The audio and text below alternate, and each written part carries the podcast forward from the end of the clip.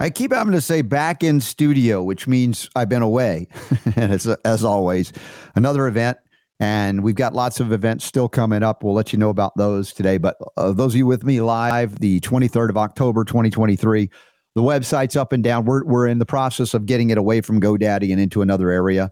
Uh, but anyway, y'all should be able to check it out that way. But if not, uh, Rumble, of course, is a, a, great way to watch the Robert Scott Bell Show live and later. Uh, this uh, this first hour, we've got Bruce Brill, who's the author of a book called "Deceit of an Ally," a memoir of military anti-Semitism, NSA's secret Jew room, and Yom Kippur War treachery. Uh, so, someone who's been uh, in America for many of his years of his life, and for 40 plus years, he's been now in Israel. That's, that'll be interesting. We'll have a discussion what's going on there. Uh, also, Holly Swenson is going to be joining us for the first time. Her book, Stop, Drop, Grow, and Glow. I got a question about how to raise uh, happy and successful kids. Little insight into that. And first up, 65 million people are suffering from long COVID. What does that even mean? And what are they going to promote to address it? And if they're part of the same cabal that fomented the lies surrounding COVID, I know what they're going to promote. And it's dead wrong or it's deadly wrong.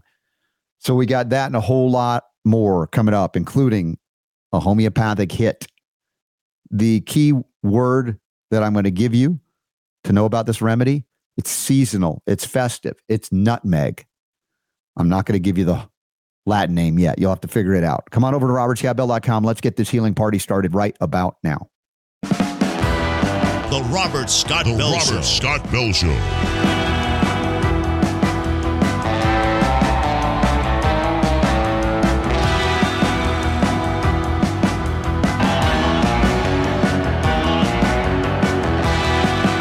The voice of health, freedom, and liberty. The Robert Scott Bell Show. Hey, just a quick thank you and shout out to my new friends at Patriots United Washington, WA. We had a great Northwest Awakening event on Saturday, even though the power went out for about an hour, uh, as apparently either a cat or a toy hit a telephone pole and knocked the power out. No, I think it was a car. Uh, it was funny. We were in a, a building there in Vancouver, Washington area, and uh, there was a cat event and a toy event and our event.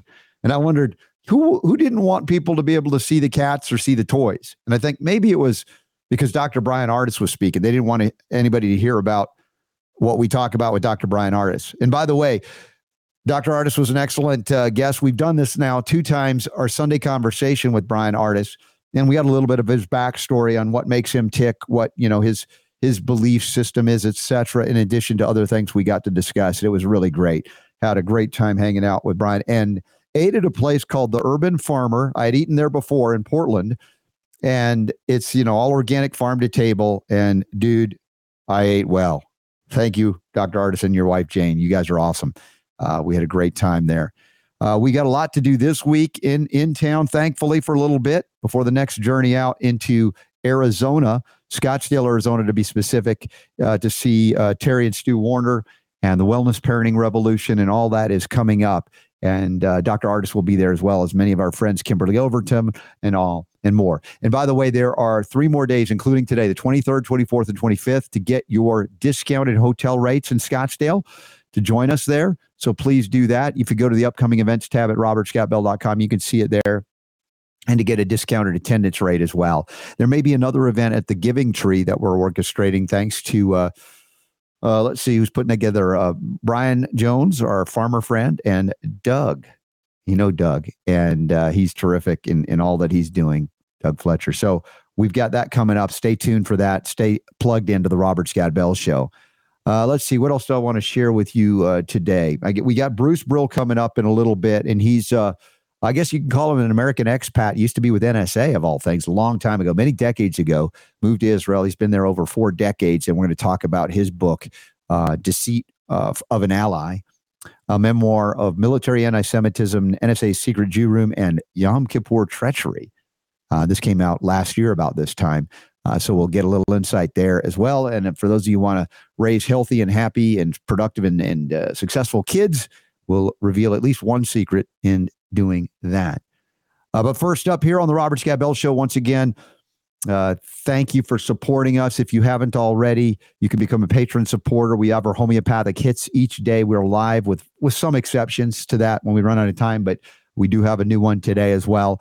And Super Don has put them up in a special area of the Robert Scott Bell Show website, robertscottbell.com. But we are migrating the site. We are migrating the site off of uh, I think it's called GoDaddy, right? And that's the big one to another site that's more friendly to what we do. And I want to thank uh, uh, well, gosh, y'all are amazing just to help us to be able to do all of these things. And please be patient if there are any web outages today, as we're working hard behind the scenes to get that done as well. Now, here's the headline of our first article 65 million people, 65 million people suffer from long COVID. And this article is in Forbes and it says our experts our experts say new vaccines are the best defense, which tells you everything you need to know about who's funding this article and Forbes magazine for this case in this case. Because it goes right into the very thing that caused what you call long COVID as the solution for what they call long COVID. Now, this is. You know, the good news on this is they deceive you with this means it's more important than ever to do what we're planning to do and that is a long COVID summit webinar. I don't know what we're calling it, Super Don, but I'm going to be uh, interviewing beyond this live show each day, interviewing a lot of special focused uh, subject matter experts on what this is and what to do about it, because it certainly isn't what Forbes is promoting. It's a summit. It's a you. Know, uh, yes, we we we uh, we promote and and uh, talk about other people's events and and you know online webinars and stuff like that all the time. But it's like when, when was the last time we did one? It's been a long time. Yeah. So, so be yeah, on the this, lookout. This is going to be a summit. It's going to have like thirty some odd uh, experts uh, mm-hmm. coming on to to do different. Uh, um, I guess what would you say? Just you know, uh, talks sections on, on all these different, different topics and stuff. Aspects yeah. of it. It's, it's going to be huge. And Super D, what do you think of this article, which goes right into the very cause of uh, long COVID and says it's the solution? mRNA. well, yes, because what they're going to what they what they say is that your best defense is to never get COVID. so, the vaccines are the answer to long COVID. Yeah. How many people do you know are the picture of health because they got the COVID mRNA shots versus those who had COVID and overcame it? and you are one that did have it, got through it, no shots, of course.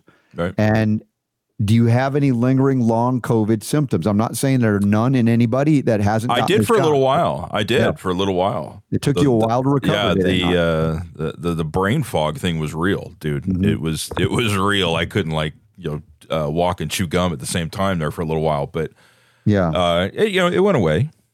Interestingly yeah. enough, the, the homeopathic hit of the day will address a little bit of brain fog too. Hey. Yeah. So that's cool. But I don't have a lot more to say about it except it's the stunning realization that legacy media, if you consider Forbes to be legacy or mainstream media, which I think it is, it's astoundingly wrong in its take. But then again, who are the primary advertisers in support of Forbes magazine? They're actually promoting mRNA messenger mRNA technology, and they say that they have now uh, they're better at it somehow. That we're going to have more COVID nineteen shots uh, released as long as you guys keep getting them, despite the fact that a lot of you are not getting them. If you're in this audience, you're probably not.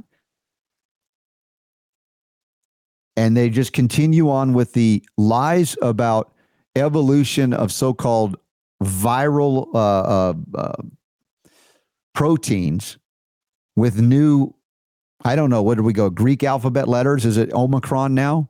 Vari- variations of Omicron. It's just ironic or weird that all they can do is reference these uh, ancient languages to deceive you as to what's really going on here. And there's another article that just, uh, well, a lot of Substack articles are, are, are covering this, but the controversy over plasmids, plasmids and DNA, and they're calling it contamination. This is coming out, and in Canada, I think they revealed and released this that they have identified plasmid DNA. Now, this is what Dr. Bryan Ardis and others uh, of the four amigos, I'll call them, Dr. Henry Ealy, Dr. Janice Schmidt, and Dr. Ed Group, and others have been pointing out those who make these COVID injections claim that there's no way you could get COVID from it because we don't actually put viral uh, uh, proteins in it or the virus in it. Now, step aside from the virus, no virus argument for a moment, whatever you believe it to be. They, let's say the mainstream view viruses cause disease, cause infection. This is a virus, whether it's upregulated, engineered, etc. Again, I've got dispute on that too. But the reality of the, the shots, the controversy, is the way they're portraying this plasmid DNA is that it's a contaminant. And the argument from people like Dr. Bryan Ardis is that it's not a contaminant, it's the design. It's the whole point of how they're triggering these immune reactions or responses, or even the mRNA combinations over the first shot through the boosters to combine and create foreign aberrant toxic proteins that mimic or are derived from snake venoms synthesized via big pharma into what? Snake venom peptides that are synth- synthetic, not the actual thing. And if, it, if it's controversial still to anybody, that statement, I want to bring Super Don in here real quick because I don't know if you've heard this or if it's if it's grounded into your consciousness or not. But I remember one of the the, the controversies over the snake venom discussion. Yes, uh, was and this was for me too because I knew that if you ingest snake venom per se, right? You, you, you suck out the venom, spit, whatever. It, it doesn't enter you unless there's a, a way to bypass the mucosal membranes. That's why it's a fang, it's an injection, right? But then Dr. Ardis points out very inconveniently for medical doctors that they have been prescribing blood pressure medicines like lisinopril for decades. You've heard of lisinopril. Mm-hmm. Lisinopril is derived from snake venom. No. It's a snake venom peptide. It's a drug based on uh, snake venoms. And yes, that does, taken in a pill form, get past the stomach and it's absorbed. So, uh, you know, as we, uh, let's say, tender these conversations, enter these conversations, and some would want to dismiss and not discuss, including, you know, what's going on in Israel and Gaza and all of that, which we'll do today. The snake venom controversy, which seemed far out initially, is seeming less far out by the day, is my point, Super D. And and I'm not asking you to buy in on all of it. That's not my point bringing you in. Just the lisinopril alone, when you talk about. But see, and and we've discussed this before. Mm-hmm. The use of snake venoms or synthetic snake venom peptides in in medicine yes. has been going on for decades, a long time. But, so, but, but there, you know there's you. These, okay, go ahead. These doctors, when asked about, hey, how many of you knew that lisinopril was derived from snake venoms? Like zero percent of them know. But Robert, if you went and asked uh, ninety nine percent of people that take any type of pharmaceutical drug if they know what that drug is derived from, they wouldn't be mm. able to tell you. They don't care. Yeah, so I wouldn't. You know? I wouldn't discount that nor criticize yeah. anybody taking the drug because people aren't necessarily thinking I need to know because I'm I'm not the doctor. But right. the doctors themselves should oh. they not know? Is my point. I suppose they should, but they should also they also know that the food that you eat might be causing the condition that you're in there talking yeah, about too. Yeah. So, right. Okay. You know. So lower the bar. Lower the bar. right. Right. Uh, so I guess I'm only bringing this up. Just the a lot of people, and no pun intended, recoiled ah. at the ah. discussion of snake venom. Yes. Yet it's very much part of the pharmaceutical industrial complex and has been for decades. Some would argue centuries. In fact, I got information over the weekend from Bryan. You know, as he's talking about the Flexner brothers, Flexner Report 1910, Abraham and Simon Flexner. I saw a peer reviewed article of Simon Flexner in 1902 working on snake venoms as medicine. And, and, and so, as I said, I'm not here to solve the, the, the dilemma, except to acknowledge that we need to talk more about these specific categories of medicines and drugs and how they're derived and yes, you could go biblical and talk Garden of Eden and the snake in in in the garden, et cetera, and say there's weird symbology as well.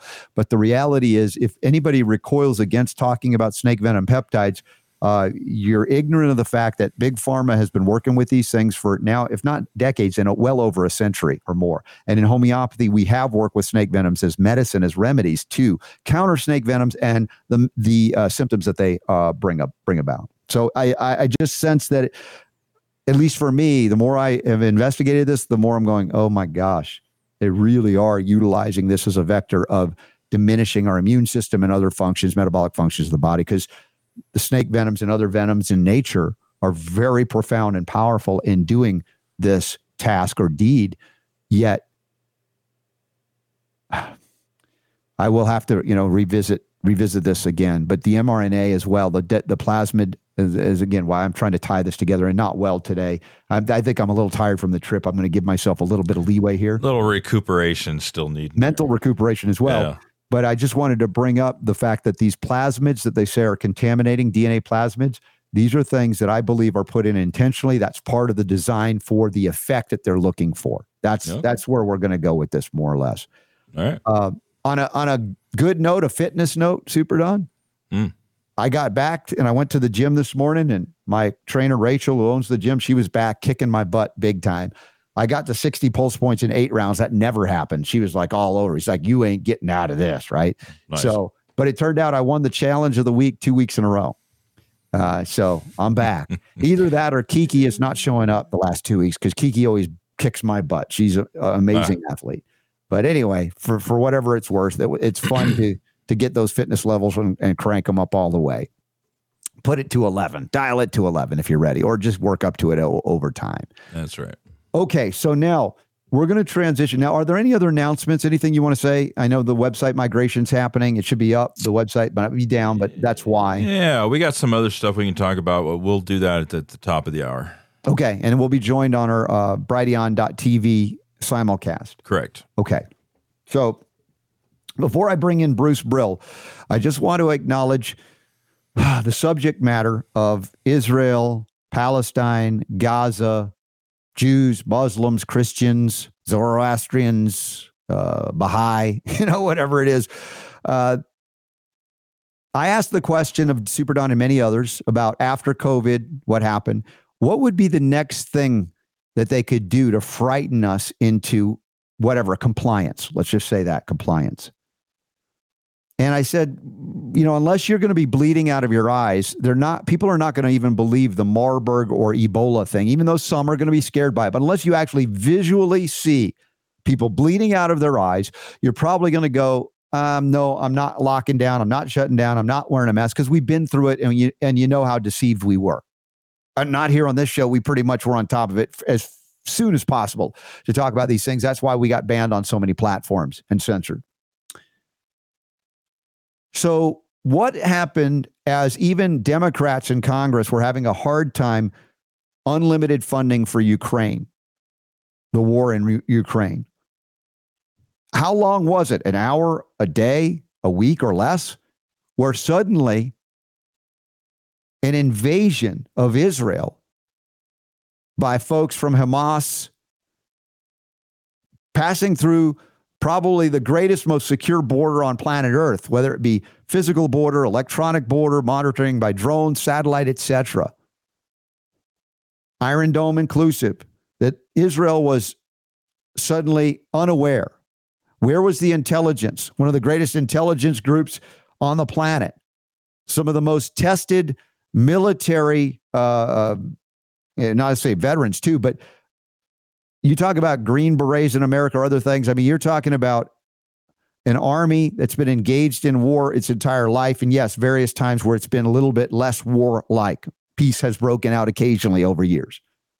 And if I go back to the dawn of Israel, and I realize we can get into the controversies of the Balfour Declaration, uh, Great Britain as it was an empire in the early 20th century, and what was happening in transitioning from World War One to post World War II, the attempted extermination of Jews in Nazi Germany, so much, so much deaths, destruction, mayhem, hatred, disgust, etc. You know, the Jews have been targeted for thousands of years by others. And then this occurs. Now, I've got questions about the Israeli Defense Forces, Netanyahu, who sold the Jewish people, the Israeli people, all of Israel, out to Pfizer. Not a big fan of Netanyahu. Netanyahu was in trouble in Israel. And then this happened. And then what are you going to do as an Israeli citizen? The attack, the people who are killed? Will you rally around the flag? Will you rally around even the guy you don't like as, as prime minister, for instance? for me talking about these things, even though I am of Jewish descent and heritage, you know, I say, well, you you hate the Jews, you hate Israel, you love terrorists. And anybody that questions it is accused of that. And vice versa. If you question, let's say, any of Hamas and the Palestinian people, like all they are are peace loving people and they would never kill a Jew or, you know, there's just very little room for rational discussion, discourse, debate, argument, even over this issue. So it's as difficult as something would ever be right now. The moment you ask a question, you're called names. Now, how many of us went through that with COVID? The moment you question the COVID vaccine narrative, the moment you question the COVID narrative at all, ma- wearing masks, distancing, shutting down, you were accused of heinous acts or crimes, including killing grandma. So, th- so this is where I see it went to. What are the vulnerabilities we have as human beings? Do we have in, in, inherent biases for or against Israel, for or against Palestinians, for or against Hamas, for or against uh, Iran, all of these things? And how are it how is it that the globalists continue to succeed in dividing us along various racial, ethnic, religious lines? And we play along when we are what? Put in a glass, red and, and black ants, and shaken up violently. And then they sit back and watch the inevitable as we tear each other apart rather than saying, you know what, it's so much better to get along with one another. And I will bring up one more time my mother as a child, and then Palestine, what became Israel, surviving the wars and all of that that she, she witnessed. How even prior to the, uh, well, prior to Israel becoming a state, at the markets, at the shuk, at the coffee shops, Jews, Palestinians, Israel, Arabs, Christians, Muslims, kind of just kind of hung out together, inter- interacted economically, hung out at coffee shops, went to the market, all of that until the globalists shake it up and create this hatred, set the stage for these things. Now, anything I say in setting this up is not to excuse the behavior of wanton killing, mayhem, death, destruction, terrorism done by anybody. I'm not happy that there's war and and bombing and and all of these you know collateral damage. Never, never a fan of that. Realizing that in war that is inevitable.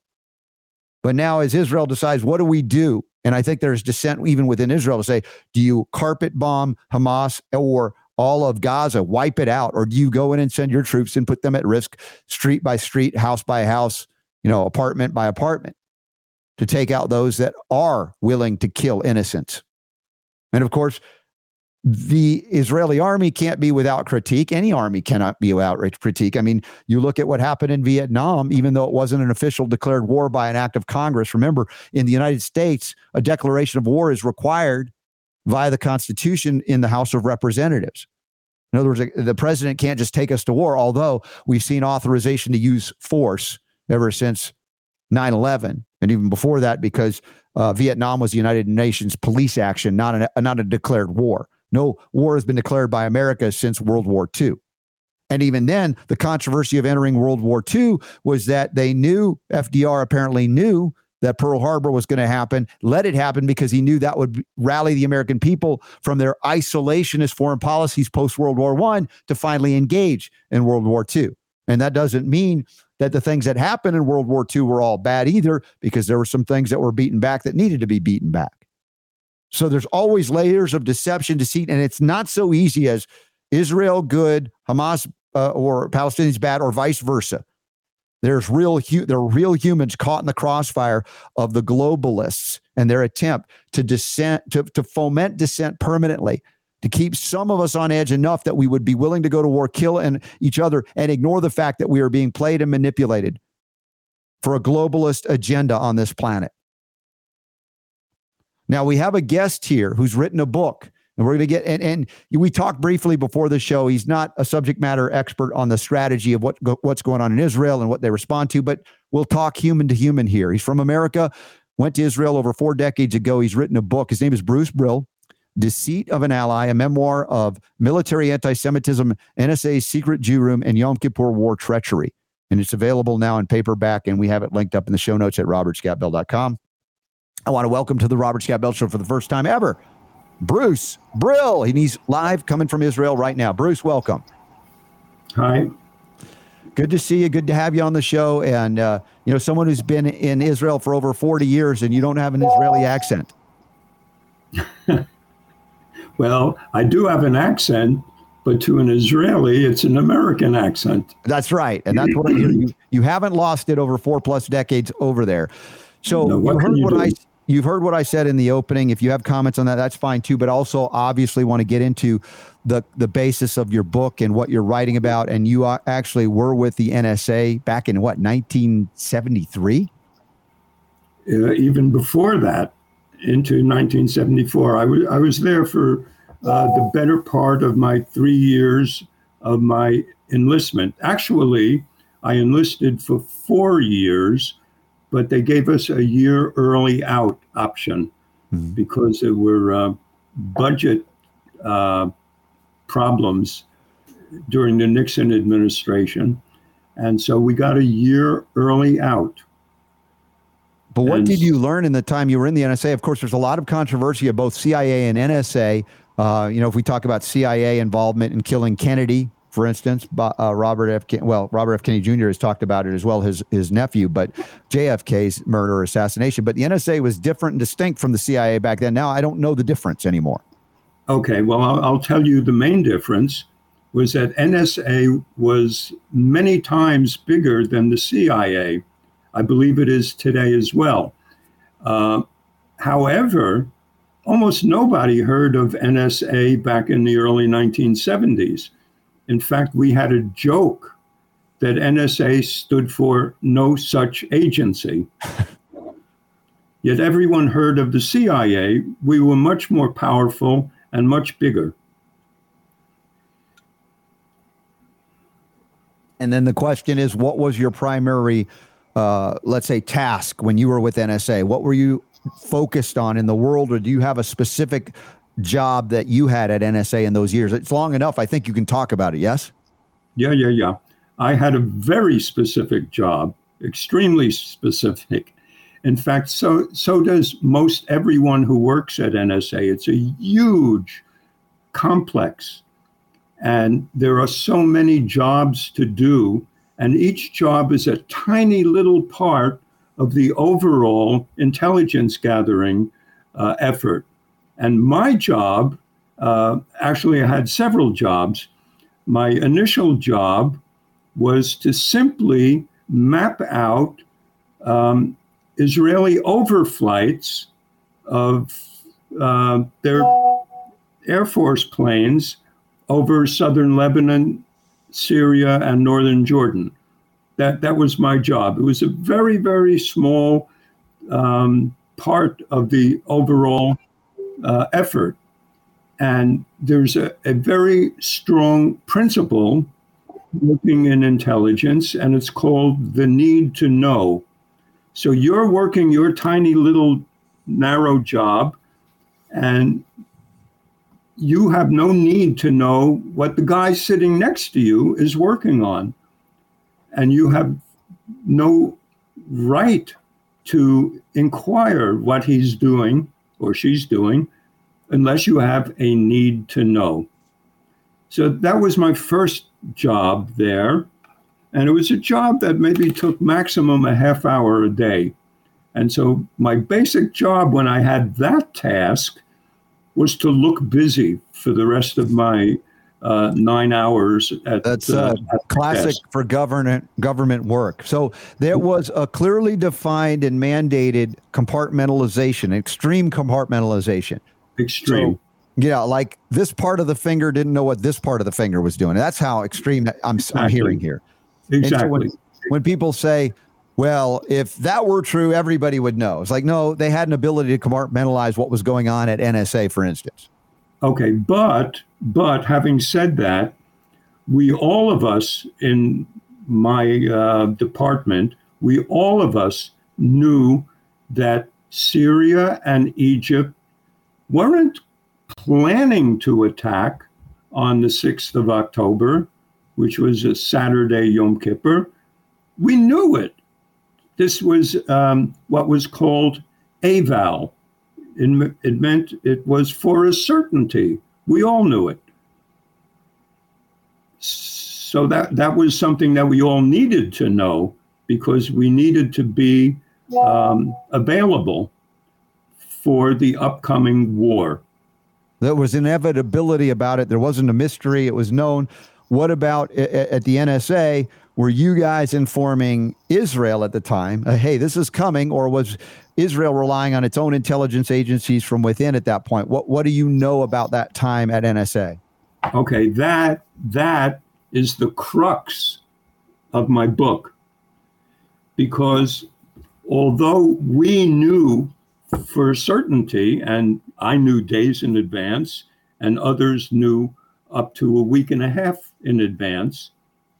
I didn't know whose job it was to inform our allies or to not inform our allies. And I assumed on the first day of the war, when I was monitoring live communication from the battlefront, because I was given this new task, because I could just Hebrew as well as Arabic at the time, and few of the linguists working in NSA could just both of the languages. So my job was to monitor live communication from the battlefront on the first day of the war. Hmm. And during that time, I picked up an Israeli soldier on the Bar Lev line. Maybe your listeners don't know what that means. It was a string of fortifications along the Suez Canal, on the east bank of the Suez Canal, which was under uh, Israeli um, control. And it was known as the Bar Lev line after General Chaim Bar Lev. I pick up a soldier who calls home. And from listening to his conversation, I realized that he and his buddies were totally surprised totally surprised. At that moment, I was surprised that they were surprised. How could they not know? Didn't we tell them? And my assumption, giving the benefit of the doubt and being um, a patriotic American, was that somehow the intelligence that we knew was delayed somehow. But now, I didn't because uh, Bruce in 1973 communication with Israel was slow because it was 1973, or did you have instant communication? Right? I, I just asked instant. that. It was like, instant. I'm telling. I'm telling you, I was I was listening live to a, a telephone conversation. conversation back in 1973 where we didn't even have we heard well we still had rotary phones back then right so there was technology nsa and our government had that could instantly communicate and, and monitor communications around the certainly, world even at that time. Certainly. So at that moment at that moment robert something touched my heart because i knew that something smelled that the israeli on the front line that needed to know didn't know what I knew days in advance.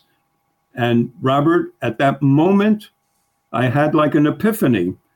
I became an instant Zionist.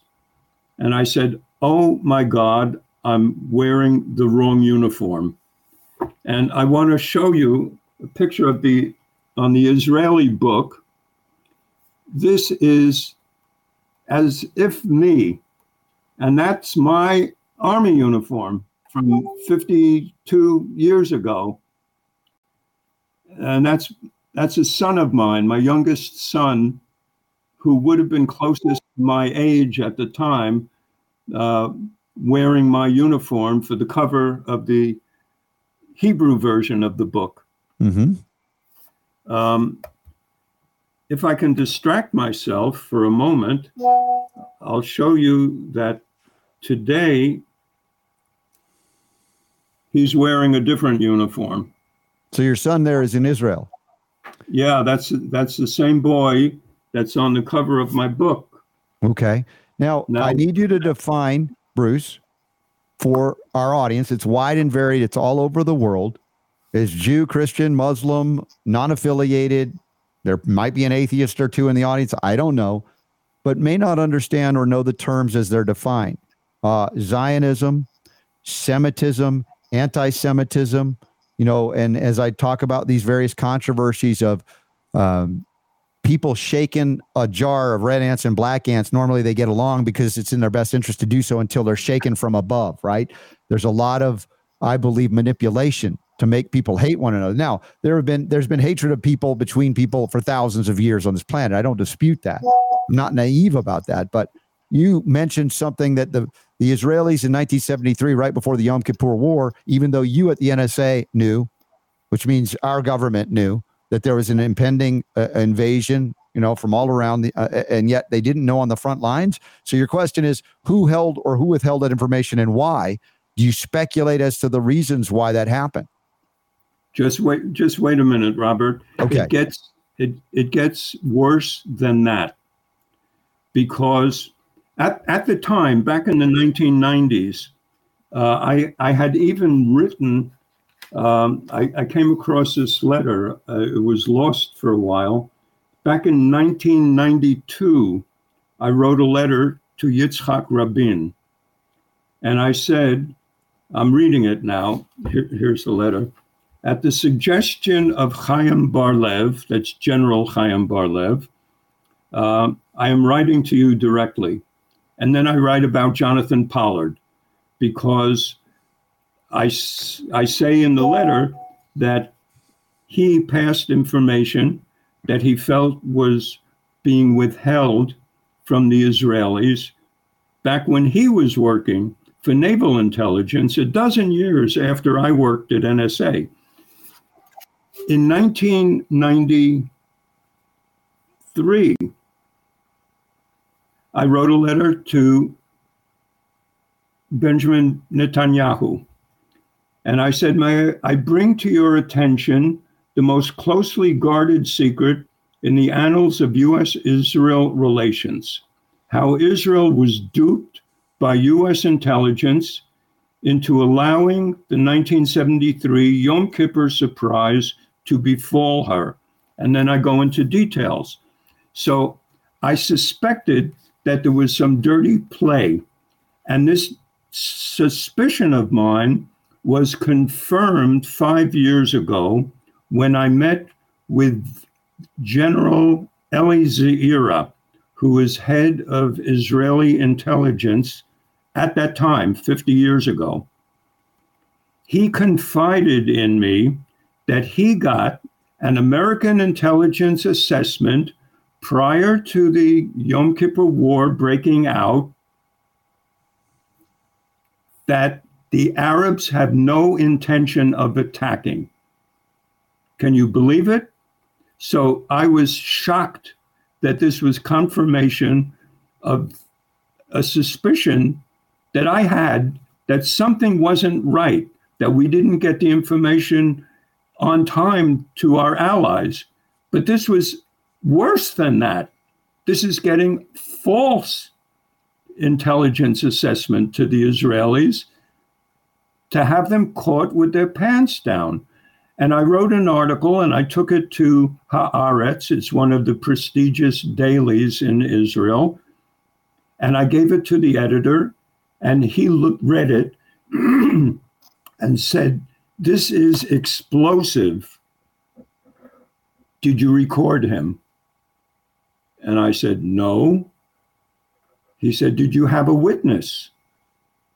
I said, No. And he handed it back to me and he said, Nobody will believe you. However, when I wrote my book, I wanted to get Pentagon approval to publish it. And I sent it to the Pentagon, and they took a four month review of my book. And then they said that you can publish it under two conditions. One, that you redact what we require you to redact. And here's an example. The book is full of redactions. This, this is the biggest one. That's the first requirement. The second requirement is that you don't add one word of new content. And of course, I agreed. But then in June of 2022, the IDF archives released a protocol of Moshe Dayan for the first time, in which he said that he got an American intelligence assessment. Are you sitting down? 12 hours before the attack began from his American friends that the Arabs will not attack.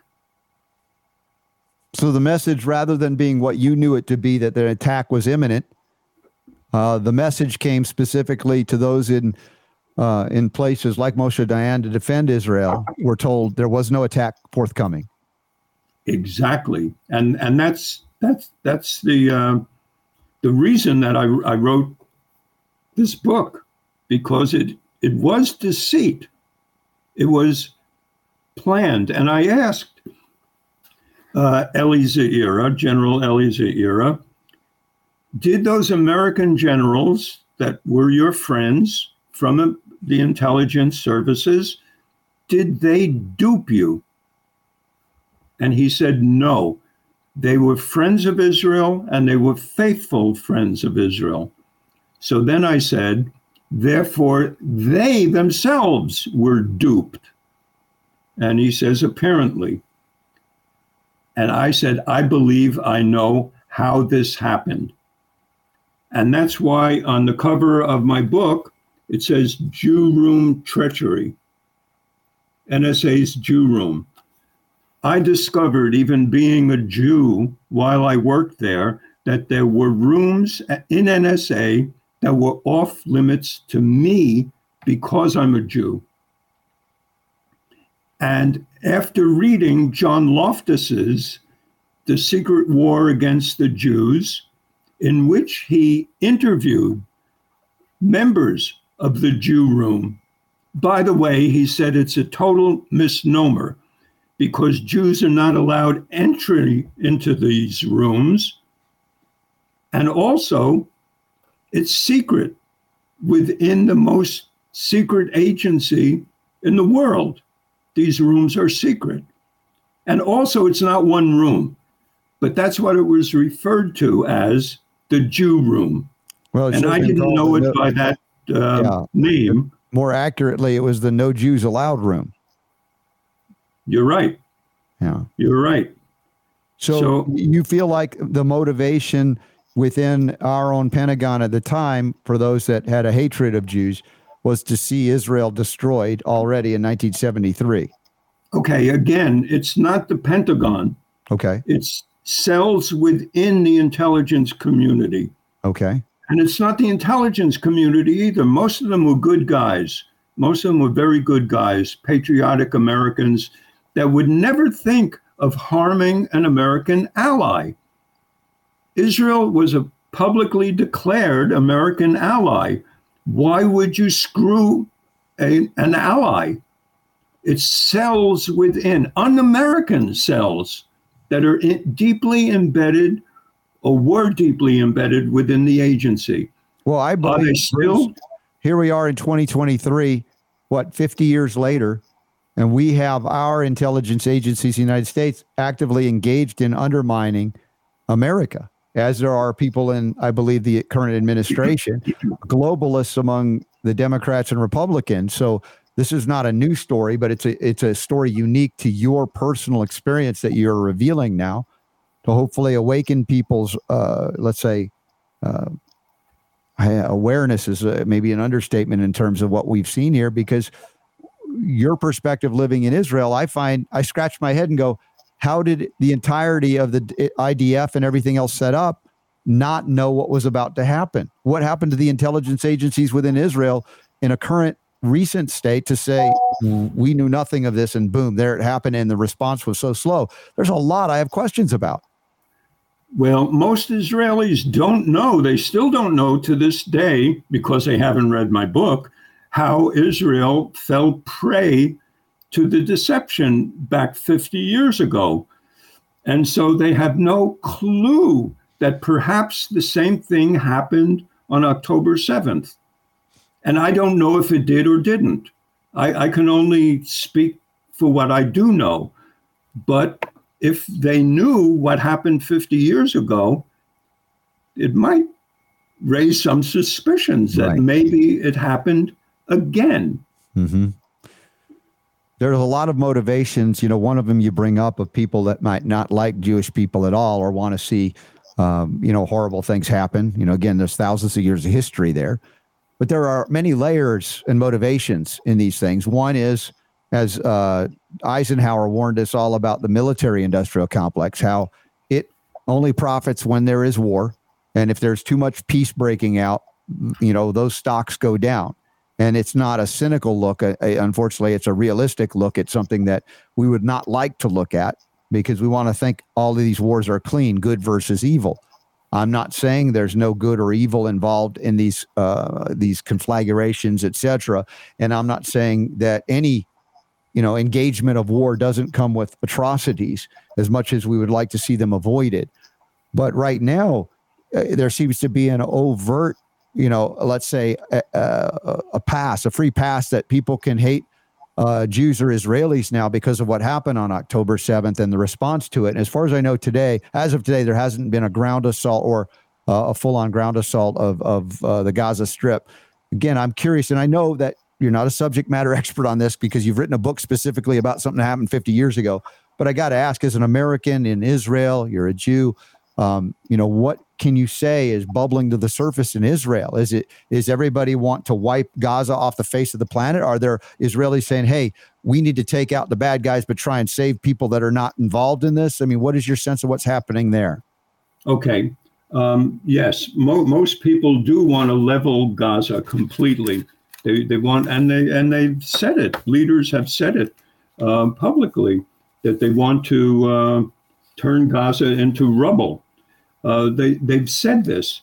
And they've also said that there's, they're going to eliminate Hamas by um, a, a, an invasion of land, air, and sea. And what do you do with the people that are there? Okay, they told them to vacate Gaza City itself, which is in the north section of the Gaza Strip so that they can level Gaza City. And what they're going to do afterwards is not clear to me, but I do have a suggestion for them. It was a suggestion that I wrote about 19 years ago. The Great Humanitarian Solution. Wow. Okay. Great, Can you give us a perspective on what you shared? Who is the great humanitarian? Nobody knows. Nobody knows who the great humanitarian is, but he saved millions of people from homelessness, starvation, and um, resettled them and fed them millions, tens of millions. But nobody knows who he is. Only even some historians don't know who he is. Herbert Hoover. Herbert Hoover why am I mentioning the great humanitarian? Did he have a solution to the Palestinian problem? Yes, he did. I don't know if you can see the picture. Yeah, I see the picture. Let me go full screen He's, for it. Hold it up there one moment. There we go. You're full screen now. Words without actions are the assassins of idealism, Herbert Hoover. And uh, tell me what was going on back then. That's a history a lot of people don't know. Okay, back he proposed a solution to the plight of the Palestinian Arabs to relocate them, resettle them in Iraq. And then in 1949, when there were a half a million refugees, Palestinian Arab refugees, he tried to promote this humanitarian solution to their plight. You know, he built the Hoover Dam. It was the first mega hydroelectric plant in the world. He was a real pioneer. That was part of his humanitarianism to not only create electricity, but to also create tens of thousands of acres of arable land. And that's what he proposed to do with the Tigris and Euphrates rivers to build hydroelectric dams that would create tens of thousands of dunam of arable land. Yes, pun intended. Mm-hmm. And to resettle Palestinian Arabs there. But nobody paid attention to his humanitarian plan for their well being. And so 19 years ago, I wrote this. Nobody listened again. Because 19 years ago, the Americans were in full control of Iraq. Iraq yeah. And Iraq was decimated. It, mm-hmm. Its male population was decimated from a whole string of conflicts the Iran Iraq war and the uh, internecine battles between different groups and, and so forth. And it would have been good for the Palestinian Arabs and it would have been good for the Iraqis. And they share a common language, they share a common religion, they share a common culture. And then there wouldn't have been the situation that we mm. see today with yes. hundreds of thousands of homeless. Now, now they become homeless. Right. Bruce, uh, I would have to conclude that there are, unfortunately, just as you concluded, enemies within that want to see this occur, that want to see more suffering, want to see more homelessness and, and wanton destruction, and don't want to see peace. And uh, these people, unfortunately, have made inroads into things like NSA, CIA, our own government, and governments around the world. And I, for lack of a better term, call them globalists. They have no allegiance to any nation or state. Uh, and they don't respect borders as well. Not that we have much of a border in our South anymore, uh, as people are coming in that could be of great harm to Americans as well and America. Uh, but your unique journey and what you've seen firsthand is something why I'm glad we brought you on. I know people are going to have reactions to, to what we've discussed, what you've shared, hate, love, and everything in between. But I hope and pray that you all would step back and just hear it for what it is a, a perspective from one man on his journey through his life on planet Earth, now in Israel, and I'm fascinated to learn about what you've known and what you've written about in your book. And we have it linked up. It's called Deceit of an Ally, a memoir of military anti Semitism, NSA secret Jew room, and Yom Kippur War treachery out uh, as of last year at this time. So it's been out just about a year, and I hope people will read it and learn from it. We've got to learn about history in order not to repeat it. And there's something else that we can learn from history. After World War II, when there was unconditional surrender of the uh, the Nazis in Germany, unconditional surrender. What then did the United States do? The United States was prime mover of an educational program. It was called the Denazification Program.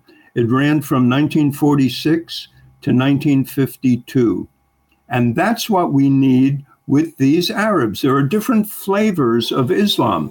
Not all um, Muslims are Islamicists, not all of them. And so there are many of them. In fact, I was the executive director of the Islam Israel Fellowship for a couple years around the turn of the century. And we were in touch with imams and Muslim scholars that said something like this If you're not a Zionist, you can't be a good Muslim. Things like that. And they are, were willing and still are, I assume, to teach Muslims what true Islam preaches that you have to be an advocate of Jewish resettlement in the land of Israel. I'll give you an example. We I have a minute 5, left, Bruce. Go ahead quickly. Okay. I had 5,000 pamphlets put out by the Council of Muslim Scholars of Rome in Italy. And I had one in my pocket on September 10th, 2001, when I boarded an airplane flying from New York to California.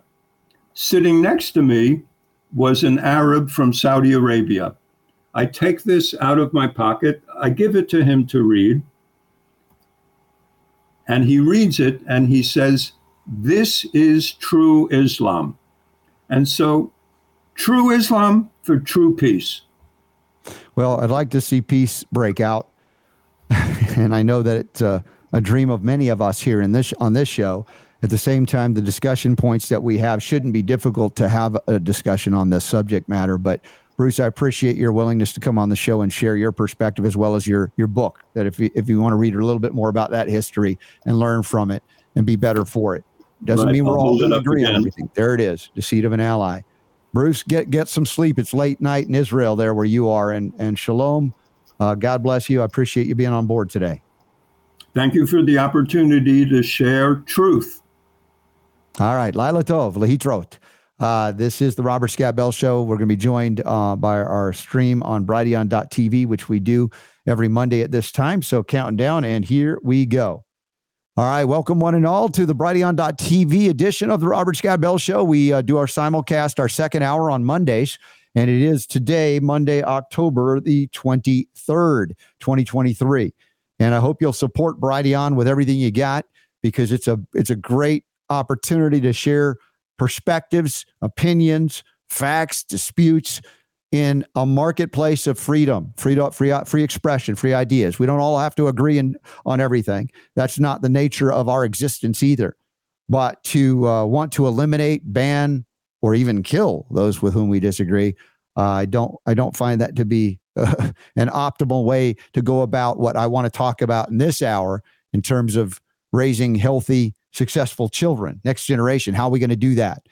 Well, we've got a special guest in this hour that's going to share with that uh, with us that and more. Boy, it's a it's a it's a man. I feel the emotions of what's going on right now on this planet. All right, the power to heal is still yours. We'll be right back.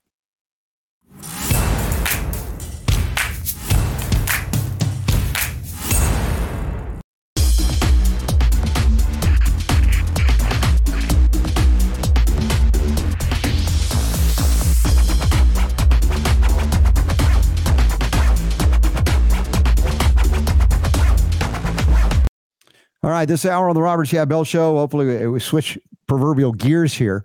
Try to speak of uplifting topics. It's difficult, so difficult to talk about uh, war and the many reasons it occurs, or the many things that are not reasonable about it.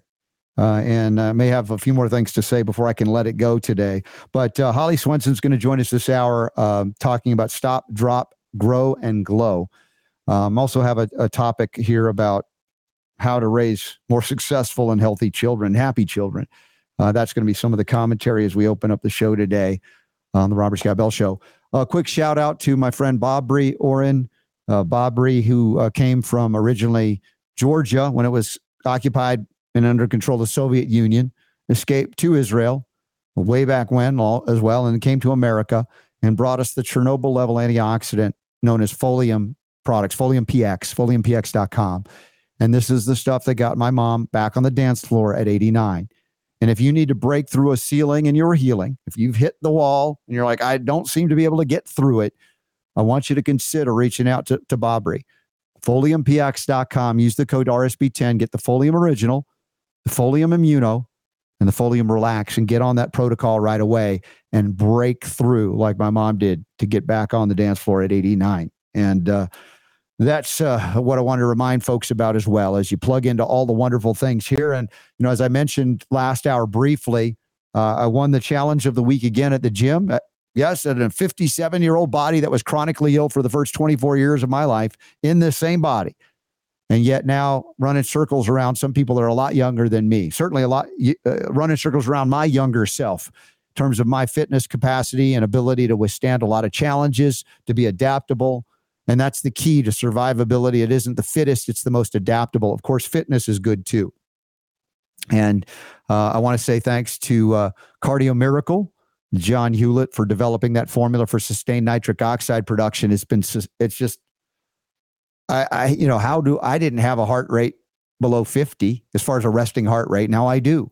Now, it, it, of course, exercise plays a role in it, but my gosh, to have nitric oxide produced at the uh, endothelial layer of, of the of the vascular system facilitates a relaxation, lowering of blood pressure, and it's astonishing how when I'm relaxed, or even if I get to work out hard, how fast my heart rate drops back down as the efficiency with which I can deliver oxygen and remove that which it needs to be removed is enhanced by the process. You know, so check out cardiomiracle.com. We have links and banners at robertscottbell.com. You can get 15% off with the code RSB. RSB. And for those of you who are wanting to build muscle like I've been building, thanks to Super Creatine for my friends at Nutritional Frontiers. You can also use the code RSB15 to get 15% off anything from nutritionalfrontiers.com, including these things that are on sale. So you get to double dip with the code RSB15. There's loads more that I want to talk about here. Um, one of the things is an acknowledged heaviness and just an emotionality about what's going on there in Israel, Gaza Strip, etc. And there have been a lot of people that are coming out, you know, what they call lock, stock, and barrel against Israel. And you know, it, it's it's difficult because if you were to ask or inquire those people, do you hate the Jewish people? Do you hate Israelis? You, probably most of them are going to say, no, no, it's not about that. It's about policies, it's about government. And somewhat, some of what we discussed last hour with my guest, um, uh, Brill, you know, he was at the NSA in 1973.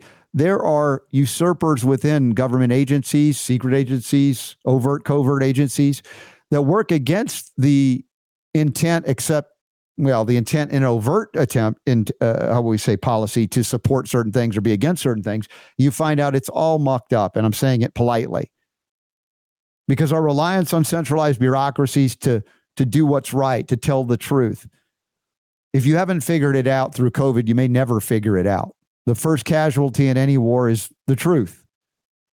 And there are people that are very concerned, even within Israel, of, hey, why do we need to take everybody out just because these other Hamas people took everybody out? Is there another way to go? And I'm not here to strategize for the people of Israel. I'm not here to strategize for all of the people of America either. But we've got to make, I think, better decisions and choices, not based on raw emotion and fear, even in the midst of scary things that occur, whether it be a 9 11 event or uh, Pearl Harbor event, which we could see evidence of as we now we hear from 1973, right before the Yom Kippur War. Our uh, intelligence agency, NSA, apparently knew what was about to come and purpose, purposely deceived those in Israel and said, nothing's going to happen. Let it happen. Why? What was their motivation? Again, I can layer it out and go, maybe I'm right here, right here, right here, but wrong here, here, and here.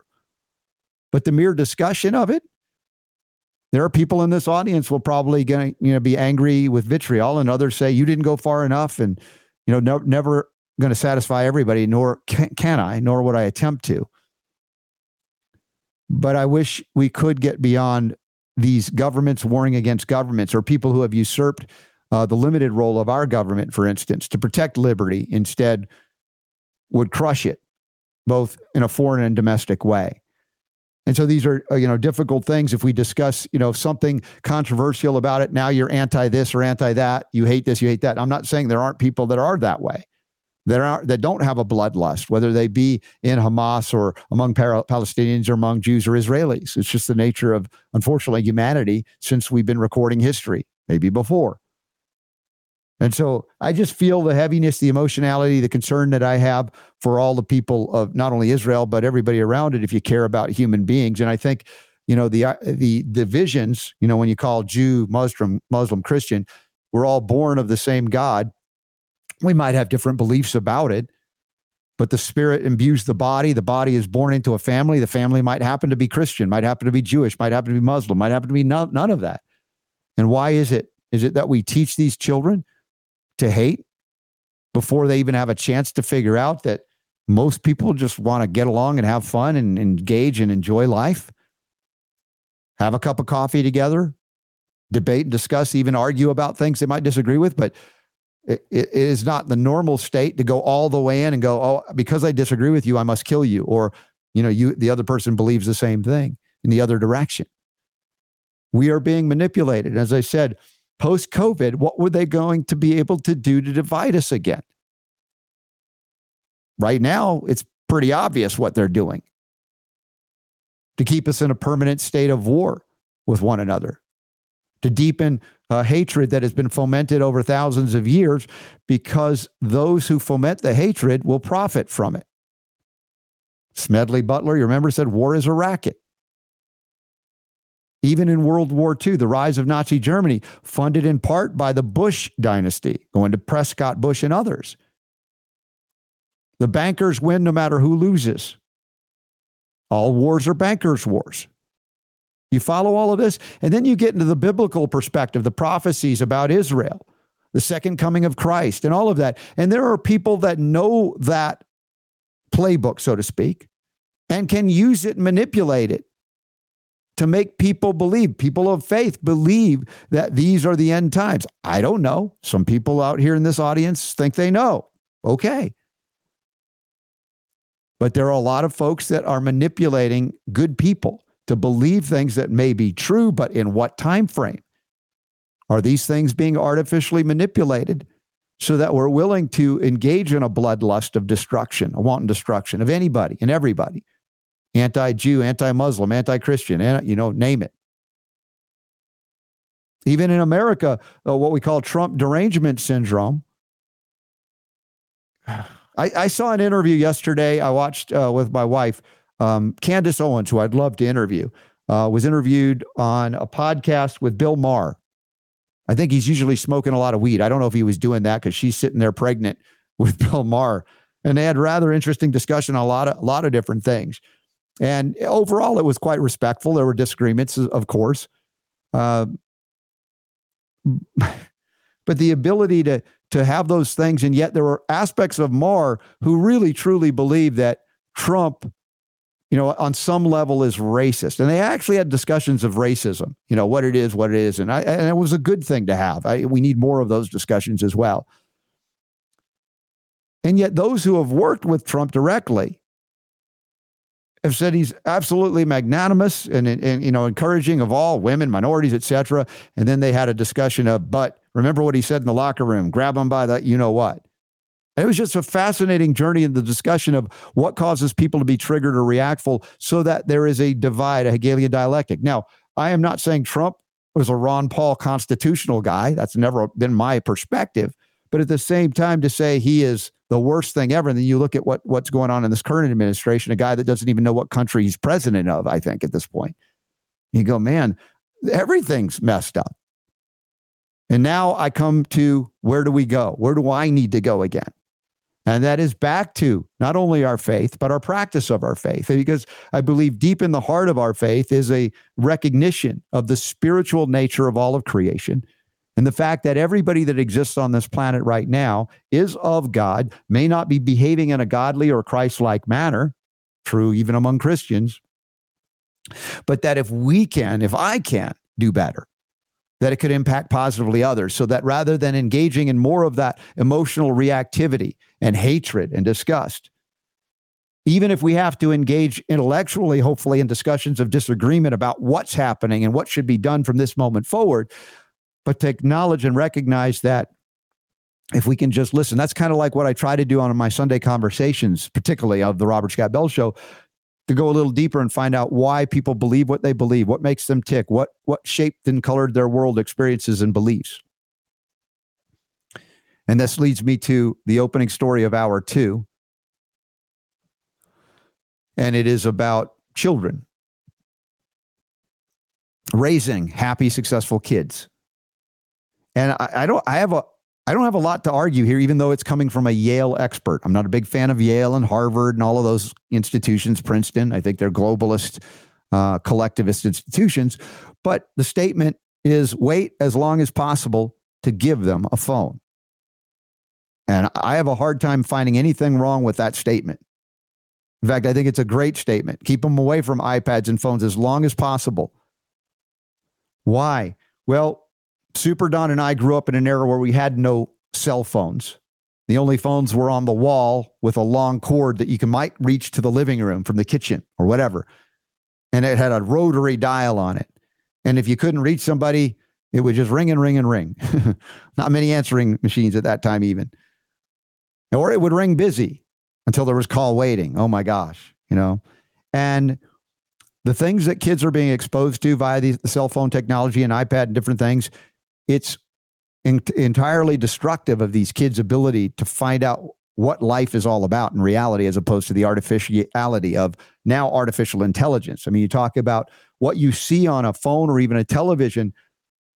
It has gotten so good in terms of the technology that the things that you said, well, my eyes don't deceive me because I see it. This is what happened. We've talked about it. We've experimented with it here. Super Don has pointed out with artificial intelligence, you can mimic voices. You can even mimic visually people. So you've got to get past the artifice and the the the uh, technology, and once again go heart to heart, eye to eye, and multiple dimensions of reality beyond the screens that we all have. Even though I know this uh, this show is delivered through the screens, and I hope and pray that it, it it helps you get beyond the limitations of this kind of interactivity. But when we get together at various events, and the next one coming up is in um, uh, November 2nd to 4th with Doctors Terry and Stu Warner, the Wellness Parenting Revolution, everything that's going on there, uh, that you have an opportunity to see past the artifice, to look somebody in the eye. There it is. There's the functional. Me- oh, there's also one coming up in Atlanta. Did you have that one up there, Super Don? Was that one for Atlanta? That image put up? Yeah, that, that was the wrong one. It's okay. I mean, you can put that up too. I mean, just to give a. a I couldn't remember. I didn't realize. I forgot I was up on screen. So no, that's just, okay. Yeah. But okay. yeah, there's there's one coming up in Atlanta, March 8th through 10th. But these are events that you can take part in if you want to sponsor, whatever. They're all out there for you. But to attend them, if you haven't made arrangements to come be with us in Scottsdale, Arizona, please do. It's an opportunity to get past all of again the artifice and find out heart to heart what what do people believe? Why do they believe it?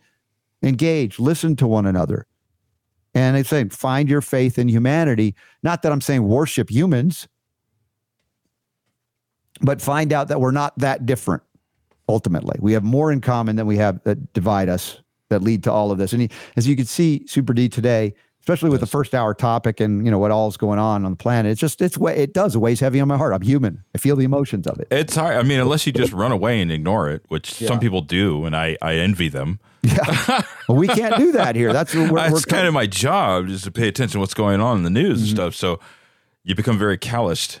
Yeah. But you know what? It's different for an adult. I mean, not for all adults. Some of the, a lot Sure. of adults are, are stressed out about this. But you know, I can make excuses. You know, when we we talk about AI. Mm-hmm. I dude, I have a I have a ball with AI. I do all kinds of crazy stuff sure. with it and have no, all kinds of fun it with for it. good things, for benefit. I, I use it acknowledge all for good things Yeah.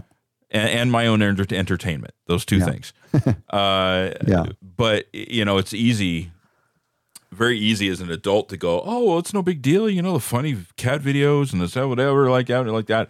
But not not really thinking, you know, what would a, a child be doing with that AI, the one that Mm-hmm. Ha- doesn't have the years of experience and the wisdom that you do, Right. uh, you know, and maybe the common sense, you know, that I, I remember when I was a kid, who knows what I would have done with with that stuff. Well, you yeah, know? getting this information Yeah. uh, before you have the capacity to to you know Totally. as an adult navigate it.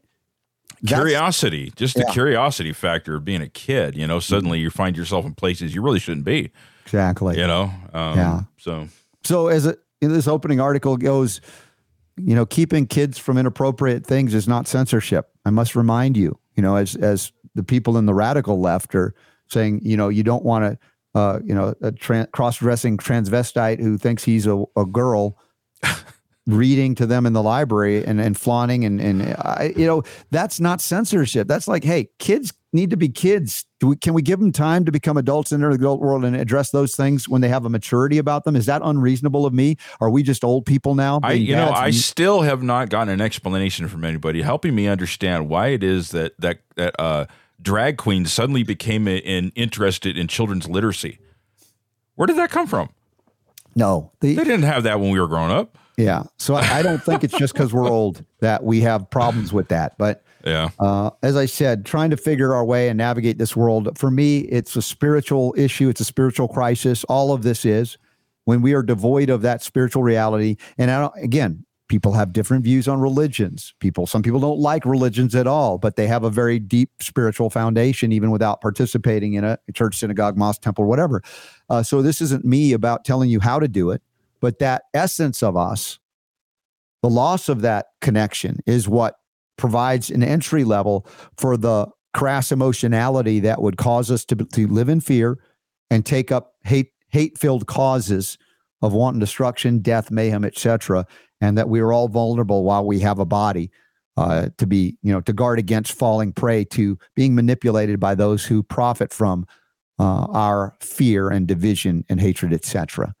Um, so this hour, I've set it up, and I don't know uh, with our guest Holly Swenson what she might have a perspective on this, but she's the author of Stop, Drop, Grow, and Glow, and this is a a book available everywhere, and we have it linked up in the show notes today at robertscottbell.com. It's a hardcover as well, and there's a lot of people that are loving on this, and uh, it sounds like it's very positive and uplifting and profound. And I'm glad to have her on. As any day we need more of that. Hmm. Holly Swenson, welcome to the Robert Scott Bell Show. Hi, Robert. Thank you for having me. Hi, Holly. Thanks for being on board today. As you might have heard some of the things that are on my mind today, and probably on a lot of people's minds today. And I don't mean to use that as a distraction away from what you're presenting, but certainly as an entry level to realize this is this is what the what's going on on planet Earth right now. Yeah.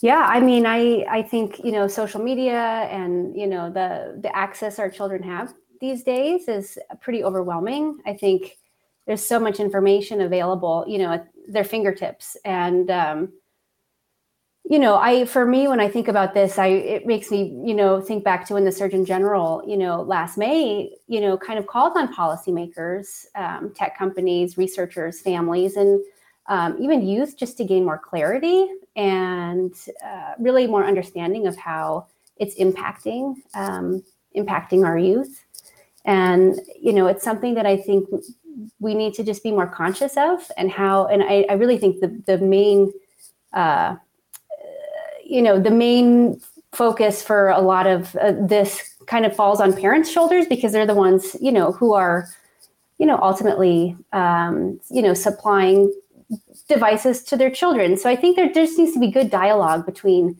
parents and kids on how they're using it, what they're accessing, and and um, and really keep those channels open. Did we ask more of kids some generations ago than we ask of them today?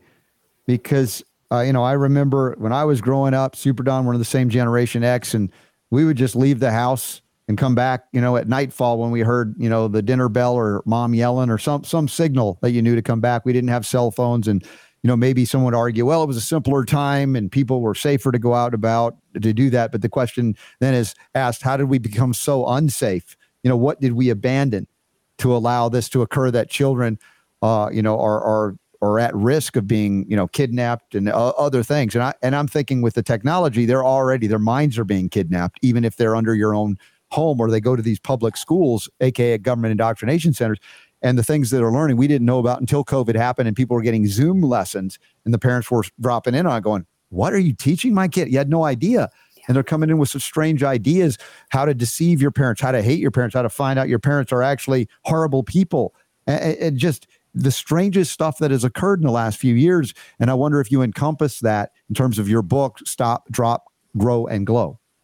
Um, I don't speak to that specifically, but I, you know, I think that it's something that needs more awareness for sure. And, um, you know, I think, you know, you know, school wise, I'm not really sure how to speak to that necessarily, but I mean, 95% of kids ages 13 to 17 are, you know, using, you know, social media or they're engaged with this, you know, um, you know, it said, so they're, uh, you know, using social media almost constantly, a third of that 95% of kids. And so it's this is something that kids are actively engaged with. And, um, you know, in terms of, you know, the school setting and, uh, I'm reframe that question for me if you don't mind. I want to make sure I'm, I'm addressing it properly. Yeah, I'm going to come back to it, but we, we have to take a quick break because our friends at Brighteon.tv, they do a little bit break partway through this hour. And uh, I want to shout out and say thank you to everybody at Brighteon.tv watching on their TVs right now. Thanks to Mike Adams, the Health Ranger, and all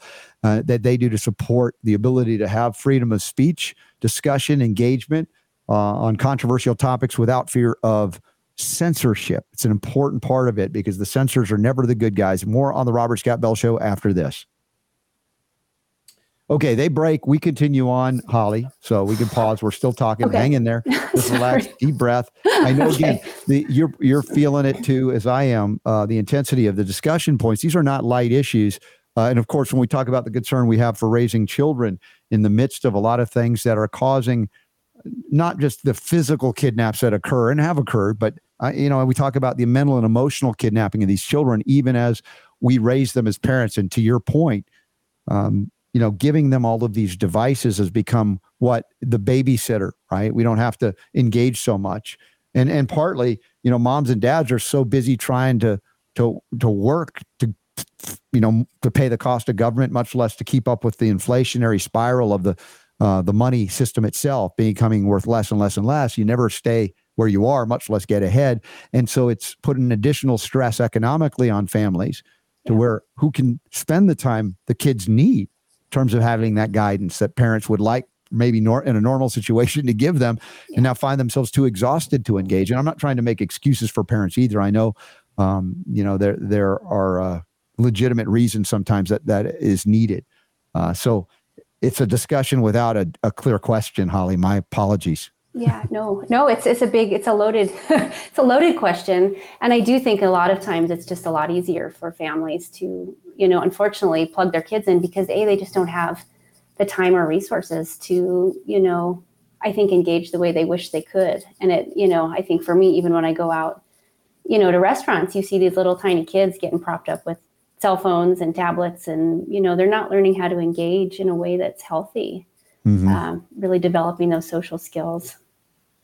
Well, yeah, exactly. Uh, so, if the engagement with electronic instruments is something that could uh, uh, establish well-adjusted adults, you know what we'd be seeing is uh, kids that aren't uh, uh, crying that they're being oppressed because uh, they're not being called by the appropriate pronoun, which used to be, you know, whether male or female, and now it's like, how many? I mean, I mean, there are such bizarre things that happen in a world where we have everything we want given to us and we don't have to work for anything and then we expect you know if something goes a little off we uh, you know go off the handle about something that is not a life or death situation. All right we're back. Welcome back. For those of you watching on brighteon.tv the robert scott bell show is on two hours a day five days a week live monday through friday and an additional hour sunday conversations on sunday. Now our conversation was holly, holly swenson who's on for the first time talking about parents and kids and you know you know how do you raise kids in this electronic world uh, so that they don't get lost, even if they're, you know, at home and your parents are at home and then you still lose them.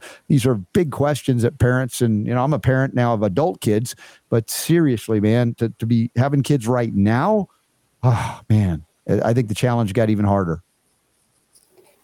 Absolutely. Yeah. I mean, it's uh there's a lot to juggle uh, and there's a lot to consider as a parent and and how you know you're leading your your kids. I think the biggest part of this is role modeling too. I mean, I think role modeling, you know, parents are plugged in all the time.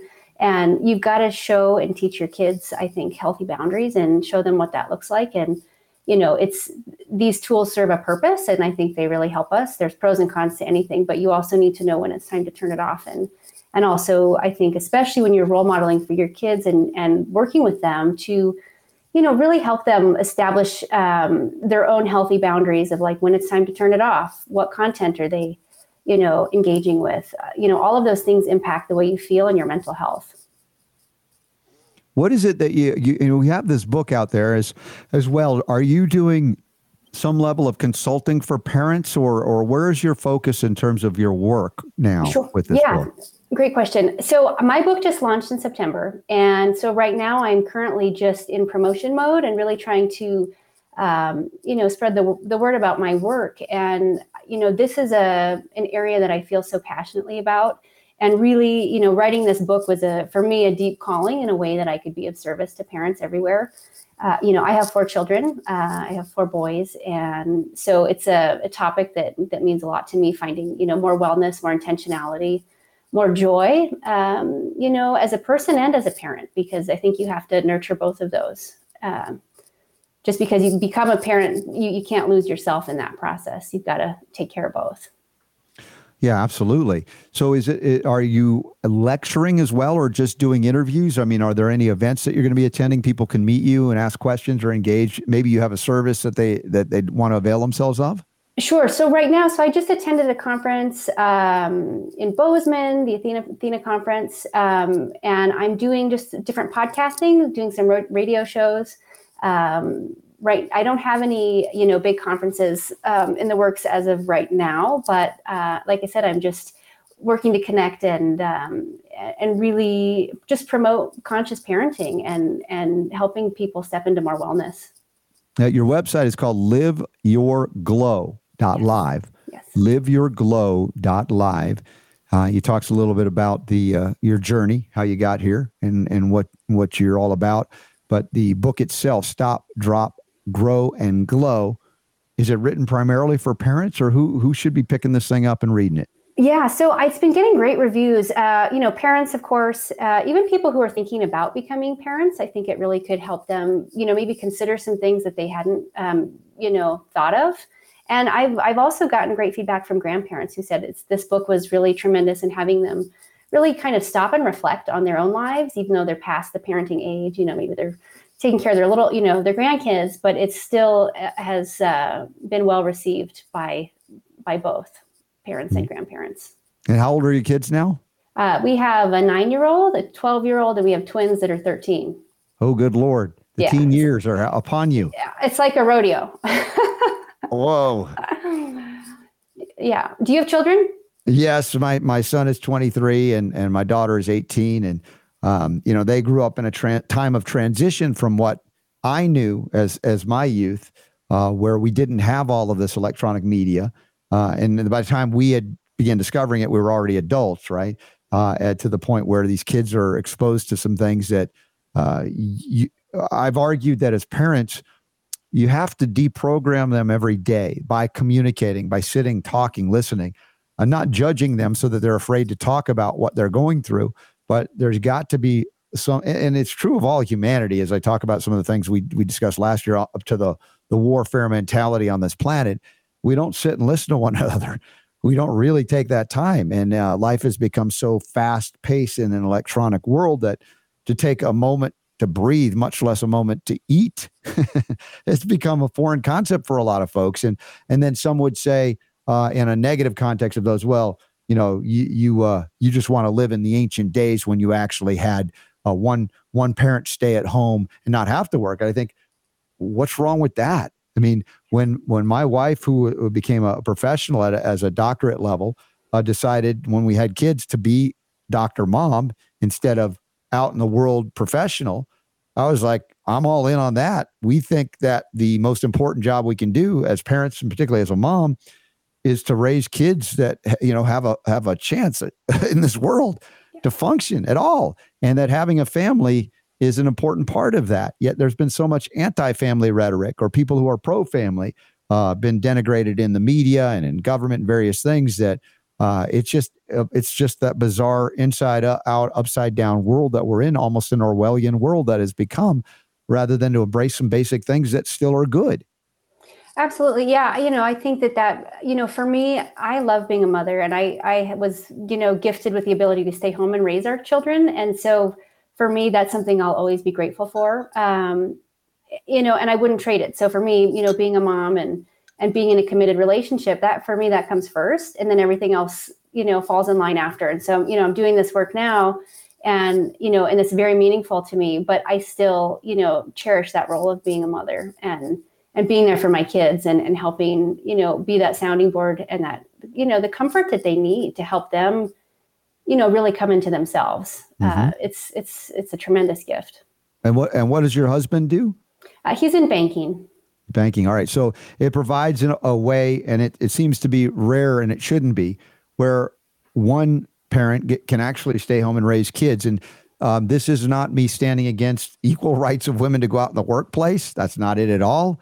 It's about the freedom to choose it. But, you know, over the, the course of what they call equal rights for women, it, it became the opposite of that. It, it, they denigrated women who just who chose to stay home and work with the family and support the family and work with the kids. And I think that's way out of balance as well. Yeah. I, well, and I think, you know, women you know whether whether it's the, the mother staying home or even the father i mean i think it's it's important for your kids to know you you know and to have that you know that role modeling that shared experience and that that you know constant connection. I think there's so many kids that are disconnected and you know i think you know and then you know relating it back to the topic of today i mean i think we've never been you know more connected and yet more di- eh, more disconnected at the same time. You know it's it's this instant gratification society we're living in and i think you know it's important to um, have a really good solid home base are, are, you homeschooling the kids you, you, have them in a private school or what are you what are you electing to do and this is not a this is a judgment free zone on that i just asked because uh, you know i like to know how people are raising their kids what they've invested in and how how uh, how it's working out yeah, uh, thank you for the question. So we have currently they're in they they are in public school. Um, you know, over, during COVID, we did homeschool uh, for a time, and so I was teaching three grades, and so that was a learning curve for me. but you know, we uh, we we actually enjoyed it quite a bit, and our youngest uh, is has actually been asking about homeschool again, so it's something we might entertain. Um, mm-hmm. Beautiful. Yeah. Well, as I said, please, please, please be cautious about the things they're learning. It's no longer reading, writing, and arithmetic. It's so much more. And even in what we consider the best public schools, unless parental engagement is all in to those public schools, they are teaching kids things that are shocking, absolutely shocking in terms of the belief about themselves, gender, much less uh, pigmentation and what that means, whether they're uh, oppressors or victims. And it's just I said, I don't know that as much as it's a challenge to have kids at all, anytime, uh, the challenge has been ratcheted up based on what's happening out there in the world that we have to counteract every day. Absolutely. Yeah. It's, it's good to keep a pulse on what's happening. Thank you for that. So stop, drop, grow, and glow. Can you briefly tell me what you mean by drop? Absolutely. um, so my title of my book is really my framework, and so if you don't mind, I'll just quickly, you know, so uh, so it starts with stop, and it's really learning how to stop and assess where you are in life, and you know, kind of check in with yourself because for so many parents, you don't give yourself time to stop and and and do an internal check in. So that's the first stop. And then you go to drop. And drop is really about learning to drop any trauma, drama, personal live, you know experience that's really keeping you from living in the now and showing up in a way that's present um, you know for your family. And i don't know if you want me to keep going but i can. Yes please. Yeah i want okay. you to go through the whole drop and grow and, and then glow. Yeah okay. And so you know and then then you're you know again this is just a real brief nutshell but then you know you go to grow and it's learning to lean on things in life that are going to help you continue to grow as a person so that might look a little different for each person but um, I talk about, you know, the importance of, of understanding your hormonal system, uh, sleep, uh, diet, exercise, um, you know, really just learning how to be more mindful. And so applying, you know, healthy, healthy things to your life to help you grow as an individual. And then, and then taking, you know, what you've learned from my framework and learning how to live that glow in the world for yourself and, and for your family. Excellent. Well, I appreciate you, uh, putting that out there for other folks and parents especially to glean some wisdom from to do better uh, as well as those who are just starting out i'm sure that the, the insights they, they glean from it would be a benefit so i appreciate you coming on board today and wish you all the success maybe we're at a, a similar event as we're hitting the events in the upcoming events tab i think you have an upcoming events tab right now i focus i see the focus is like you said on a bunch of podcasts and i'm glad you could stop by here and let everybody know what you're doing Absolutely. And and I'll just do a quick uh, quick mention too. My book just launched on Audible. So for anyone that's, you know, doesn't have time to crack a book, it, it is available there as well. Excellent. So on Audible as well, you can listen to it uh, while you're in the car or if you're taking the kids to school, whatever it is, maybe they can hear it too. Exactly. Thank you so much. All right, Holly. Thanks. Holly Swenson on the Robert Scott Bell Show. Her book, Stop, Drop, Glow, and Glow. Grow and Glow. Forming deeper and more joyful connections with yourself and your children. Available now as well as on Audible. And I appreciate all of her efforts. We need all the help we can get. Parents do at this point in time. So I'm, I'm grateful for uh, Holly for being on board today. And I mentioned upcoming events. Um, you know, if you go to the upcoming events tab at robertscottbell.com, the big one coming up next is in Phoenix, Scottsdale, Arizona. November 3rd, 4th, and 5th. Dr. David Brownstein, Dr. Bryan Ardis, Dr. Jack, Jack Wolfson, uh, Dr. Judy Mikovits, James Thorpe, Dr. Richard Urso. I mean, there's a lot of folks that are going to join us in the desert when it's going to be nice and warm and mild, not kick cooking hot, which is a perfect time. There it is. Uh, uh, there are CMEs available for some, CEs for others, and uh, we're going to be together uh, talking about. And, and, it looks like Dr. Ealy may be there as well. That'd be amazing. So I'm looking forward to being there with you. You can reach out to Doctors Warner, DRS Warner at protonmail.com if you have questions about the event. If you want to see if there's still availability space available for that, uh, and we'll have some other events around it. I believe at the Giving Tree, uh, which is a great organic vegan restaurant, and uh, our buddy Doug is and Brian, they're going to be helping set that up. Probably a Friday and Saturday evening event afterwards, and I'll let you know when I know lock in when I'll be there for that. Uh, and we had one a surprise event one Sunday down there that was amazing. Uh, really enjoyed. So check that out as well as they have one coming up in Atlanta in March. Uh, if you'd like to participate in that, um, make that available to you. Uh, then the greater, uh, the Great Exodus Conference.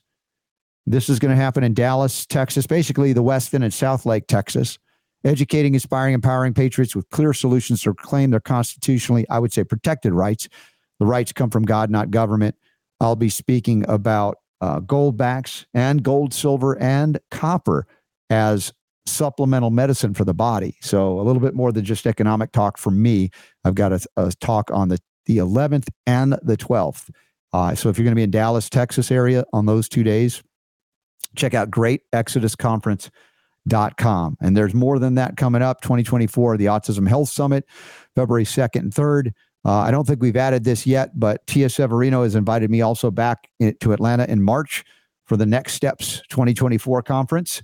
And so as soon as we get that uh, banner or whatever up, we'll have that and more up on the upcoming events tab at robertscottbell.com. But suffice to say, you still have a little bit of time today, tomorrow, and Wednesday. So by the 25th of October, you have to have your hotel reservations in for the Scottsdale event and they've extended the deadline because there was some confusion on there, whatever. But the deadline has been extended to get discount rates for the hotel for the uh, the big big wellness parenting conference as well, and then um, also just to sign up and maybe get a little discount uh, to be part of the event to attend it.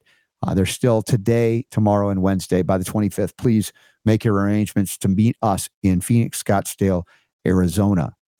Now, it's the Functional Medicine Summit and Expo what else do I got? Uh, I got a homeopathic hit to to, to do, and uh, they're not hits that hurt that require arnica, arnica montana, but they're hits that might hurt if you're not familiar with the Latin name of things that you already know, like for instance nutmeg. Coming up right about now.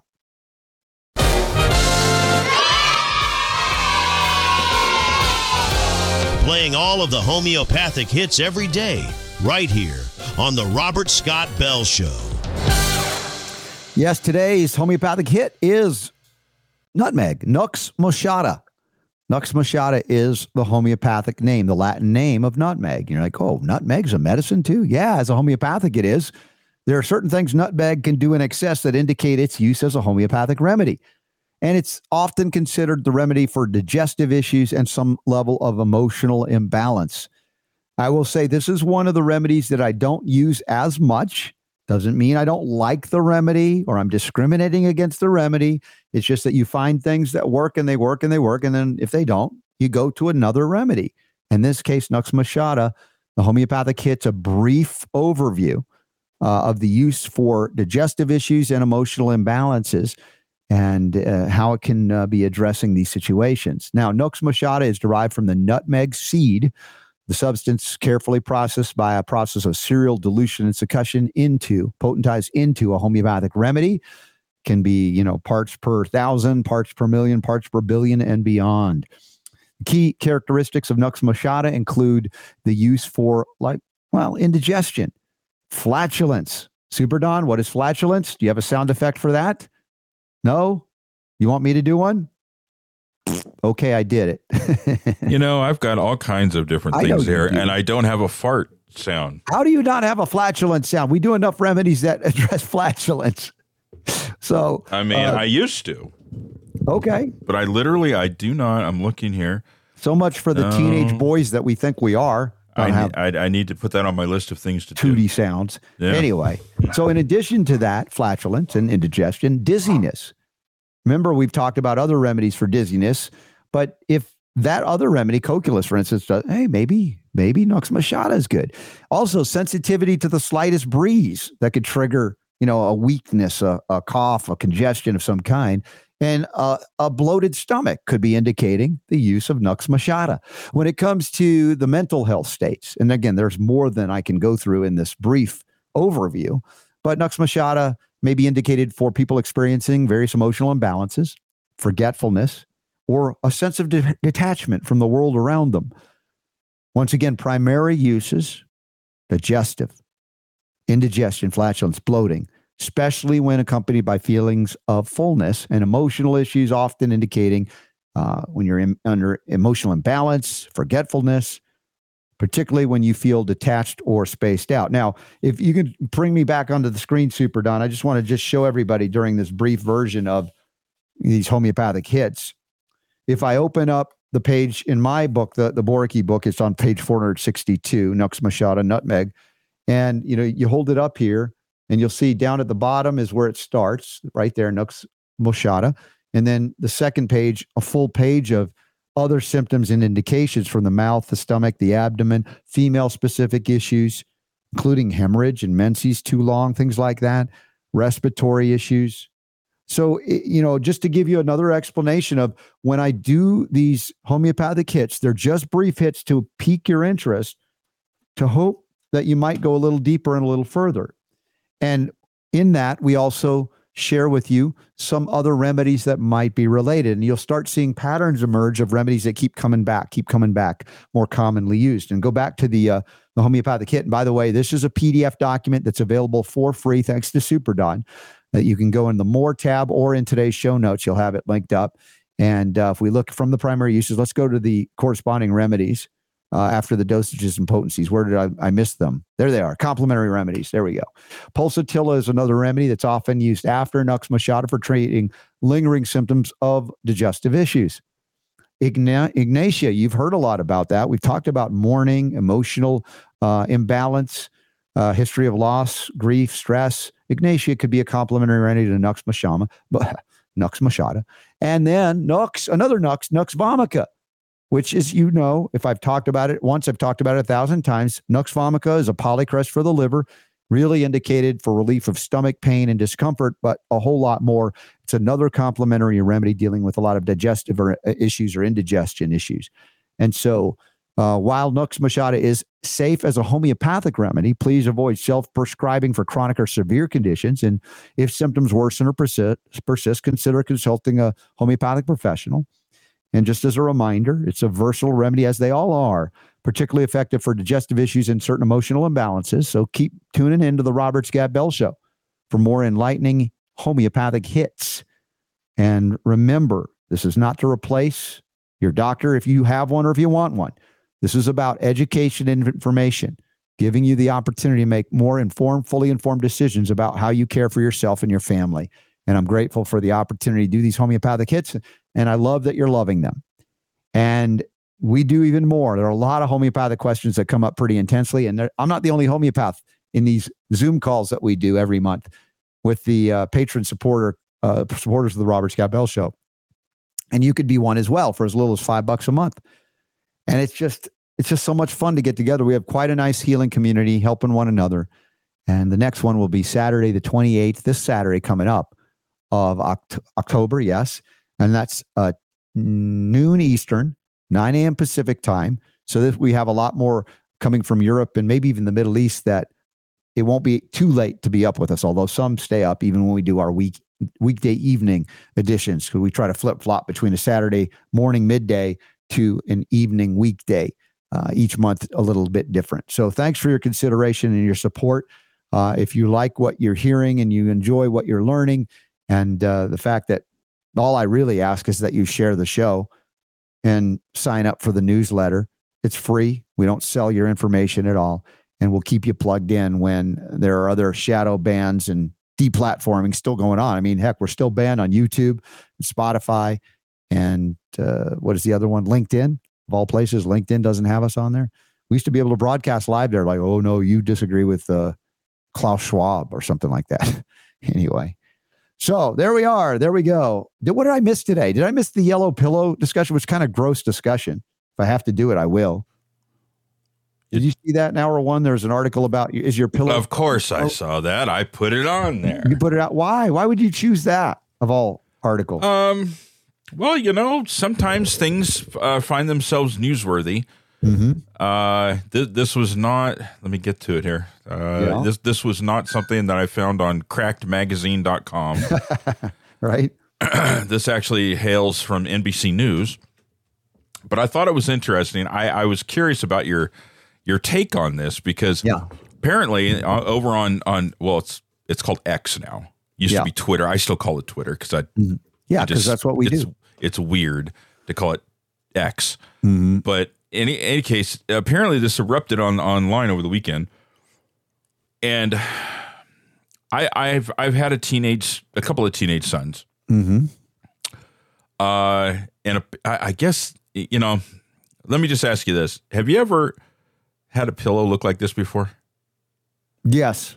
I remember that back All in right. the day as a kid. You know, you didn't replace pillows; you just put another pillowcase over it. Right, right. Oh, I totally remember that. Now, I personally, I don't think I've ever had a pillow look like this before, personally.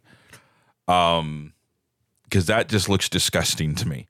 Okay. But there was this this this this uh back and forth going on Mhm. online, and I guess for some guys, uh, they like never get rid of their pillow. It's almost like a like a thing, you know. It's Yeah. like a like a pet, or Mhm. or so they have an emotional attachment to their pillow, and they can sleep, you know, better on this disgusting yellow, crusty, uh, nasty thing.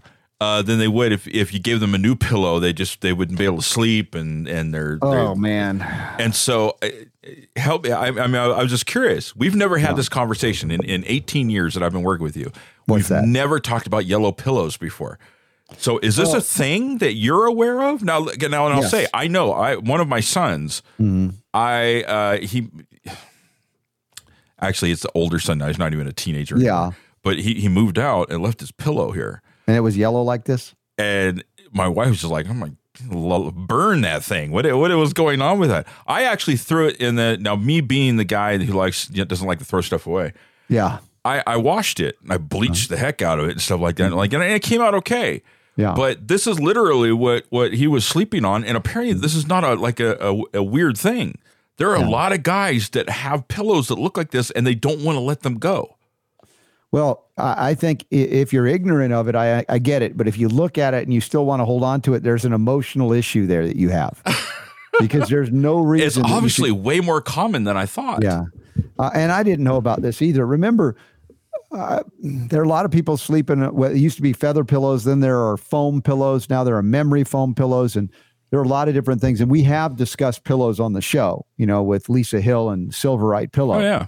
from Silverite Global. And and remember when I switched to the Silverite pillow, my sinuses cleared up almost immediately at night because you're sleeping on all kinds of debris, you know, all kinds of mites and Yeah.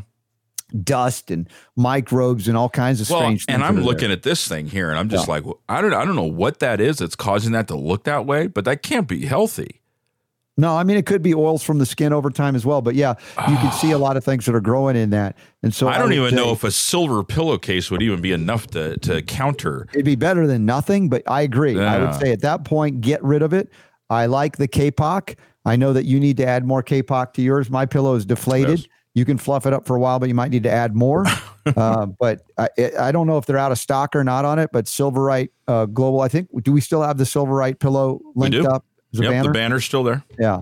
Uh, Yep. If you if you look at if you take off the pillowcase and you see what you're seeing in that picture below us right now, please get a Silverite pillow, Dude, you could better. pick up all kinds of different pillows and stuff like that. And so Yeah. you, you can't, uh, you know, uh, there were claims that were being made online that that uh, there was no way that they could ha- sleep as well on a new pillow as they could on this one that they've had since they were five. Well, as it's said, just- that's an emotional issue. That's not a real issue. I mean, you can find a pillow that, that you'll feel comfortable with, but that's an emotional attachment, uh, a dangerous one at that, because to be breathing that in every night, it's a wonder people are are at all functional. you know, there's enough outside of their home that's problematic. So anyway, listen, Yeah. today has been for me, you know, pretty emotional as the topic that we open with today and what's going on on the planet. Um, I'd like to be able to have great in-depth discussions on all of these things, but I fear and feel that many people go off just completely ballistic, one side or the other or both sides, over it's all or nothing. It's all 100% good, 100% evil. And there are varying shades of gray in all of this. And there are real people caught in the middle of it on all sides of it.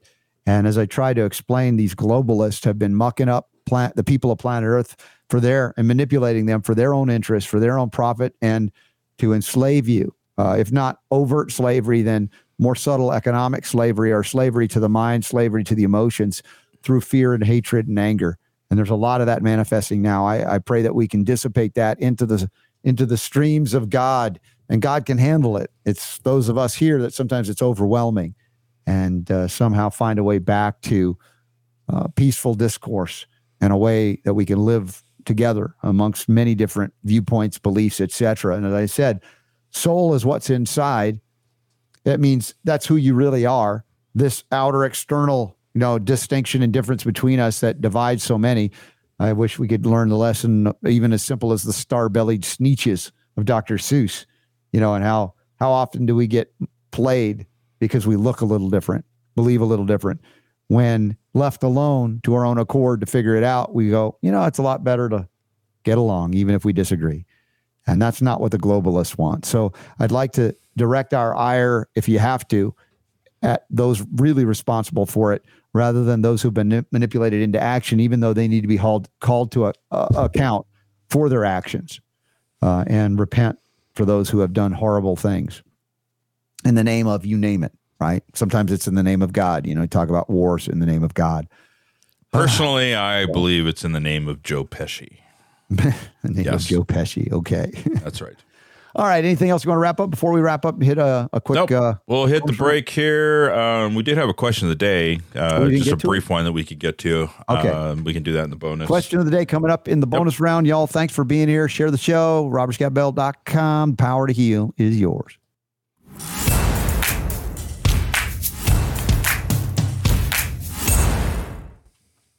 All right. Yay. Little uh, yellow pillow update here. Yes, yes. I just couldn't resist. I had to look and see what it is. What is it that makes pillows turn yellow? Hmm. All right. So here's here's the official um, explanation. know. Yeah. Uh, it says here that pillows can turn yellow due to a variety of factors, most of which involve the accumulation of moisture. Hmm.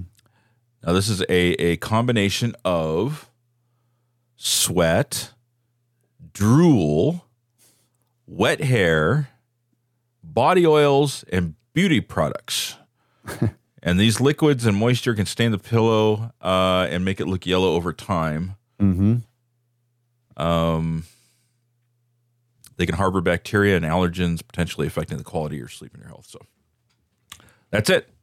That's right, what well- that's that's you got sweat, drool, uh, wet hair. a wonderful growth medium. You're sleeping on a petri dish. Yeah. Yeah. Clean it up. Get a Silverite pillow. And I think there's a discount code for the Robert Scott Bell Show.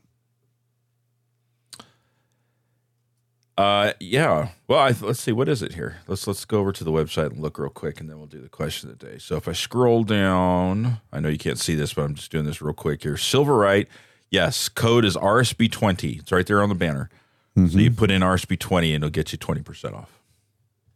Okay. Excellent. There you go. All Thank right. you for that. All right. So, question of the day was kind of a. I mean, it's it seems like a simple one, but do we have a simple answer for it?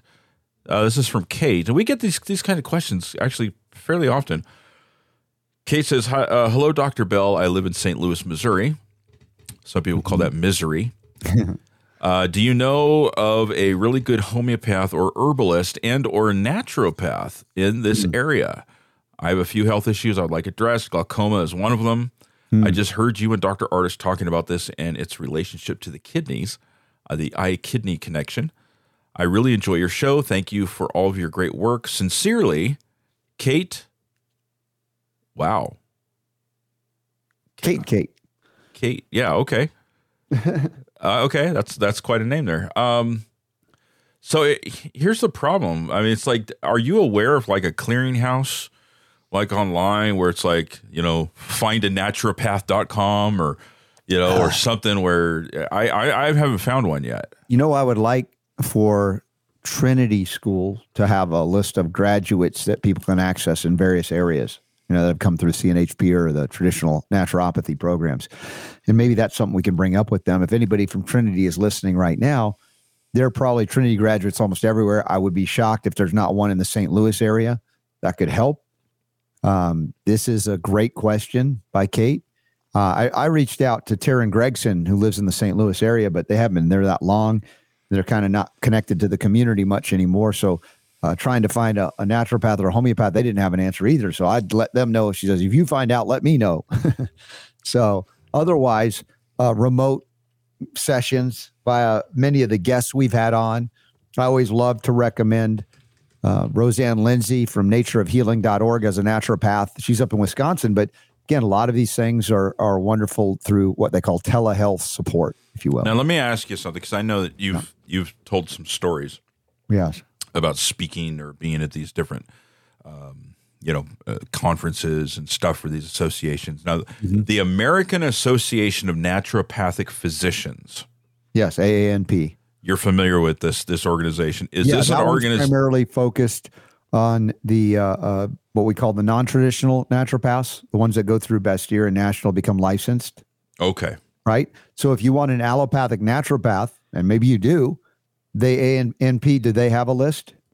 Uh, I'm I just I'm okay. taking a stab at it here. Sure. Naturopathy membership advocacy.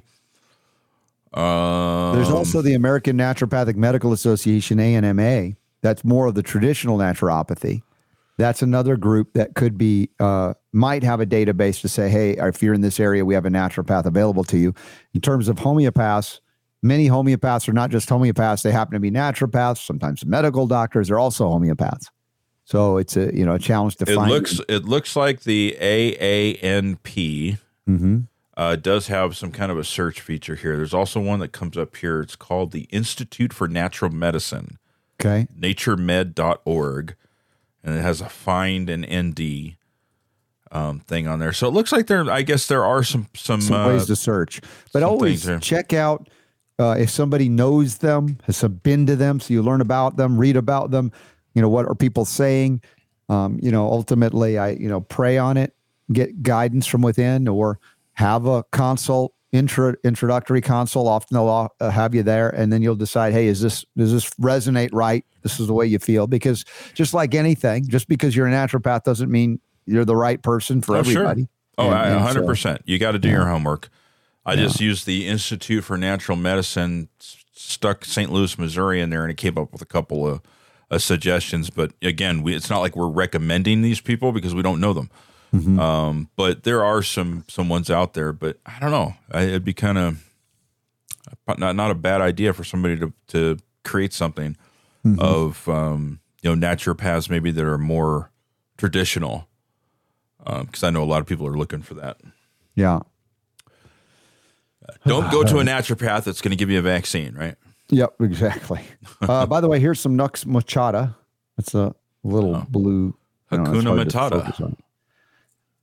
Yeah. Um, this is a 12C, but as you look on here, you probably can't see it, but the only thing that's listed on it for indications, so tiny, is flatulence or drowsiness. And, and we, it's just, it's so yeah, it's too small. On that. It's too small, but there's no room to do much. But as I read, not only in our brief homeopathic hit, and as I opened up the Materia Medica, there's so much more than those two things, but that's all they can fit on the the label. so you have to do a little bit more homework. Um, the Boericke, which is the one I recommend, a, Materia Medica, you can get. A lot of times they're published in India. But I think you can actually do a search online and get the Boericke version online, just each remedy as you go. So for those of you who can't, for any reason, get the Materia Medica and you want to go further than our homeopathic hit, you can do that on your own as you you know dig into these individual remedies and learn more. about things that might be more appropriate for you than others. So uh, you don't have to wait for a homeopath necessarily. Although, if you're going into a deep constitutional prescribing session, yes, you need that. Or if you've got so much going on that you like, rightfully so, one remedy is not going to be, you know, I just need a lot more support than that. Uh, that's where you do need to reach out and get some additional help. Uh, even the the clinical homeopathy introduction that I do for Trinity can get you a head start on basic level. How do I clear the terrain?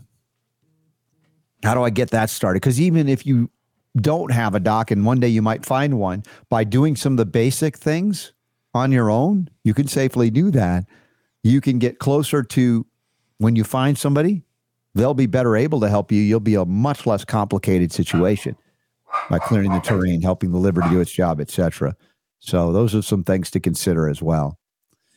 All right, what else we got here in the bonus round? Don't have a lot. Emails coming in, trying to catch up with them. Uh, let's see. You got dogs barking. I do. uh, let's see here. Any other questions or comments? I got Chat nothing room, on nothing on Rumble. Okay. Um, not a whole lot on Facebook today. Supposed to be going to see Yes with my kids on Saturday. Yeah. And I, I just saw something that they had to cancel a concert over the weekend because Steve Howe got a cut on his hand, limiting his ability to play guitar. I hope it heals up. But I actually, just to be safe, on their Facebook page, I said, Steve, get some Sovereign Silver First Aid Gel. Put it you on go. there so you can play fast, right? Like you Nice. do. Yeah. Yeah. Well, that'll be kind of cool. How many times have you seen them? Yes, in concert. Mm-hmm. I think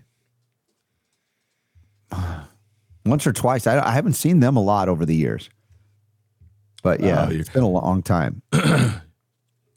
You're a huge fan and you haven't gone and seen them. Yeah, I mean they didn't they didn't tour America as often as other bands over the Yeah. years, Oh, really? Yeah. and there are certainly sometimes circumstances don't allow you in, in life to, to hit every concert you'd like to. Back when we were young, yeah, all the time, right? Yeah. So I'm grateful that I can do it this time with the kids, and hopefully You like they'll be able musicals? Musicals, Yeah. like what? What do you mean, like what? You know, Yeah. the thing you sit in the seat and the people dance and sing and act and stuff. Well, I just didn't know if you meant musical movies or theater, so I just No, well, I guess either way, but no. I mean, I, I thought of you over the weekend because Why? I, I saw there was a, a an article about the the Neil Diamond musical.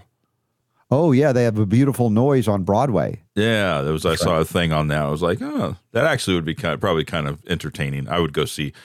I used to see a lot of musicals when I was younger. Where were you in the Bay Area? You could go out and see musicals. Uh, Oh yeah, they had you know there was there was a couple of amphitheaters. I can't remember can't remember the name of uh, of the amphitheater we would go to, but you know I got to see the a lot of the classics, yeah, like South Pacific and Oklahoma. sure. No, I do appreciate those. Yeah. I do. Yeah.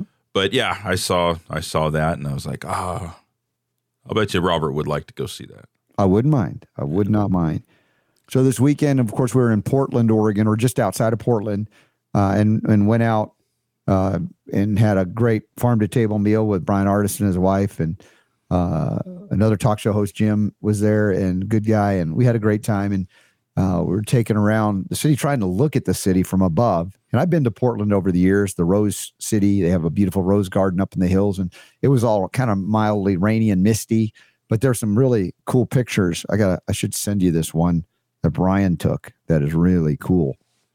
But as we were up there, we stopped at this bridge that has become known as the Suicide Bridge because they built a. It's an old bridge, but it, they had built the fence up all the way around it, and uh, you you know just what a mess. You know, as we're standing there, uh, let me see if I can send you. I got to find the picture.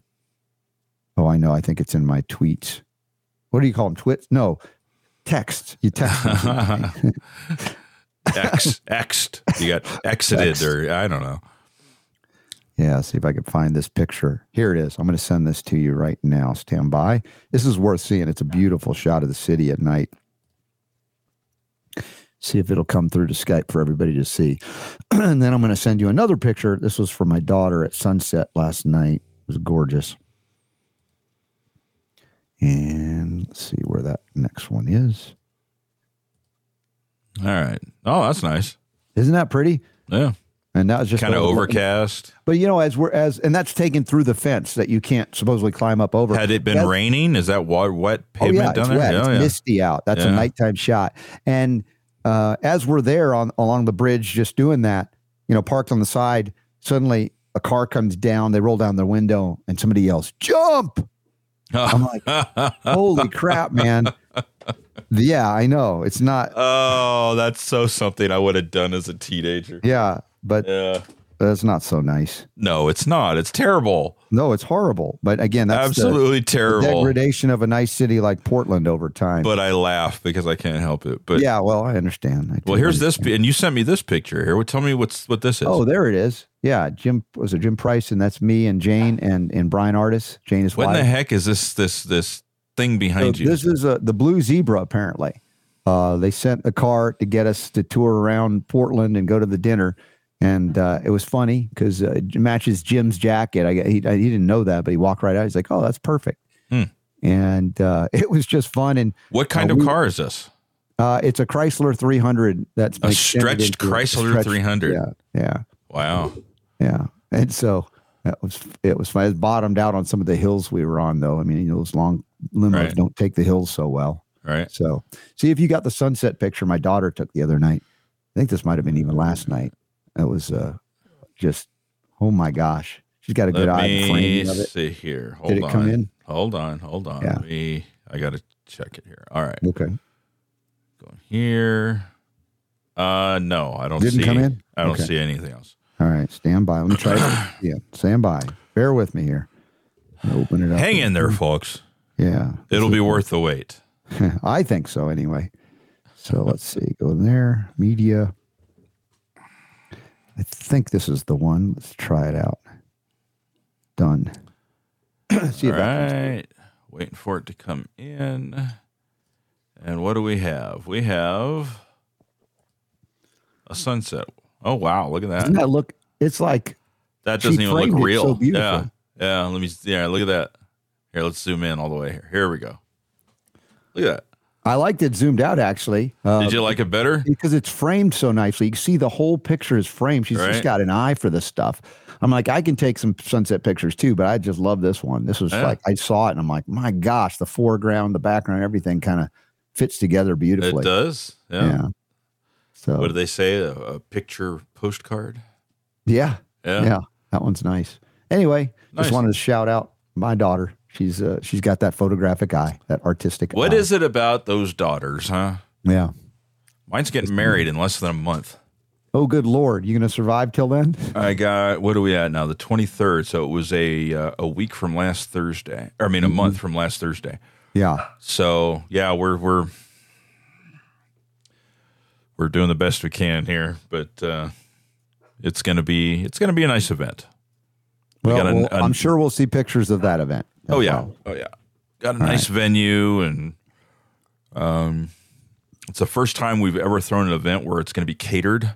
Mm-hmm. Usually, my wife is the one that's like running around, cooking the stuff, putting in the stuff, putting in the serving and the stuff, and she never gets to enjoy anything. And so this time around, I was like, no, well, no, somebody else is going to be doing that work, and you're you're going to be uh, you're going to be enjoying yourself. So Yeah. So the restaurant Diane was asking, and we went to in Portland, is called Urban Farmer, and oh my gosh, was it good! Oh, everything that they made was so delightful. Uh, you know, organic, farm to table, and uh, it's on the eighth floor of a hotel. It's called the Nines, and I'm like, why is it the Nines? And it's like, well, it used to be the place where people would go and they dress to the nines. To I the that's how nines. that history happened there, but. But the Urban Farmer, I'd eaten at before, but it had been many, many years and it did not disappoint. So if you're in Portland, I highly recommend it. Anyway, I got an appointment in like 14 minutes. I got to run out to um, prep for another event. And Super D will be back tomorrow. Anything that we should know for tomorrow's show? maybe Okay. I wasn't prepared for that. Hold on. Ah, I got to open up the calendar. So tomorrow, Hour one, we have got Peggy Sarlin. Okay. Peggy Sarlin in hour one, and Megan Smith in hour two. How do you like that? Okay. Got prep for that. And sometime later, we'll we'll figure out who Peggy Sarlin and Megan Smith are. Well, that's you know that's the nature of having It's almost it's 2,000 listen, on. it's guest roulette on this show because we don't know because we don't book the guests. Kevin, we you know, listen, Kevin started off as just kind of like helping out, right? yep. And then we eventually made him officially an assistant producer. Mm-hmm. But honestly, I mean, think about it. We basically have just turned over the whole thing of guests for the show to Kevin. He just Yeah. books guests and puts them on the calendar, and we go to look, and we have no idea who's coming up or who they are. But you know, I mean, we, you know, of course, we find out before they go on the air. But we we, have really put a lot of of, of uh, faith and and trust in in Kevin because he could literally book somebody that could just could destroy the show, right? Right. No, he wouldn't do that. And they're all good guests. Yeah. He does a- he does a great job.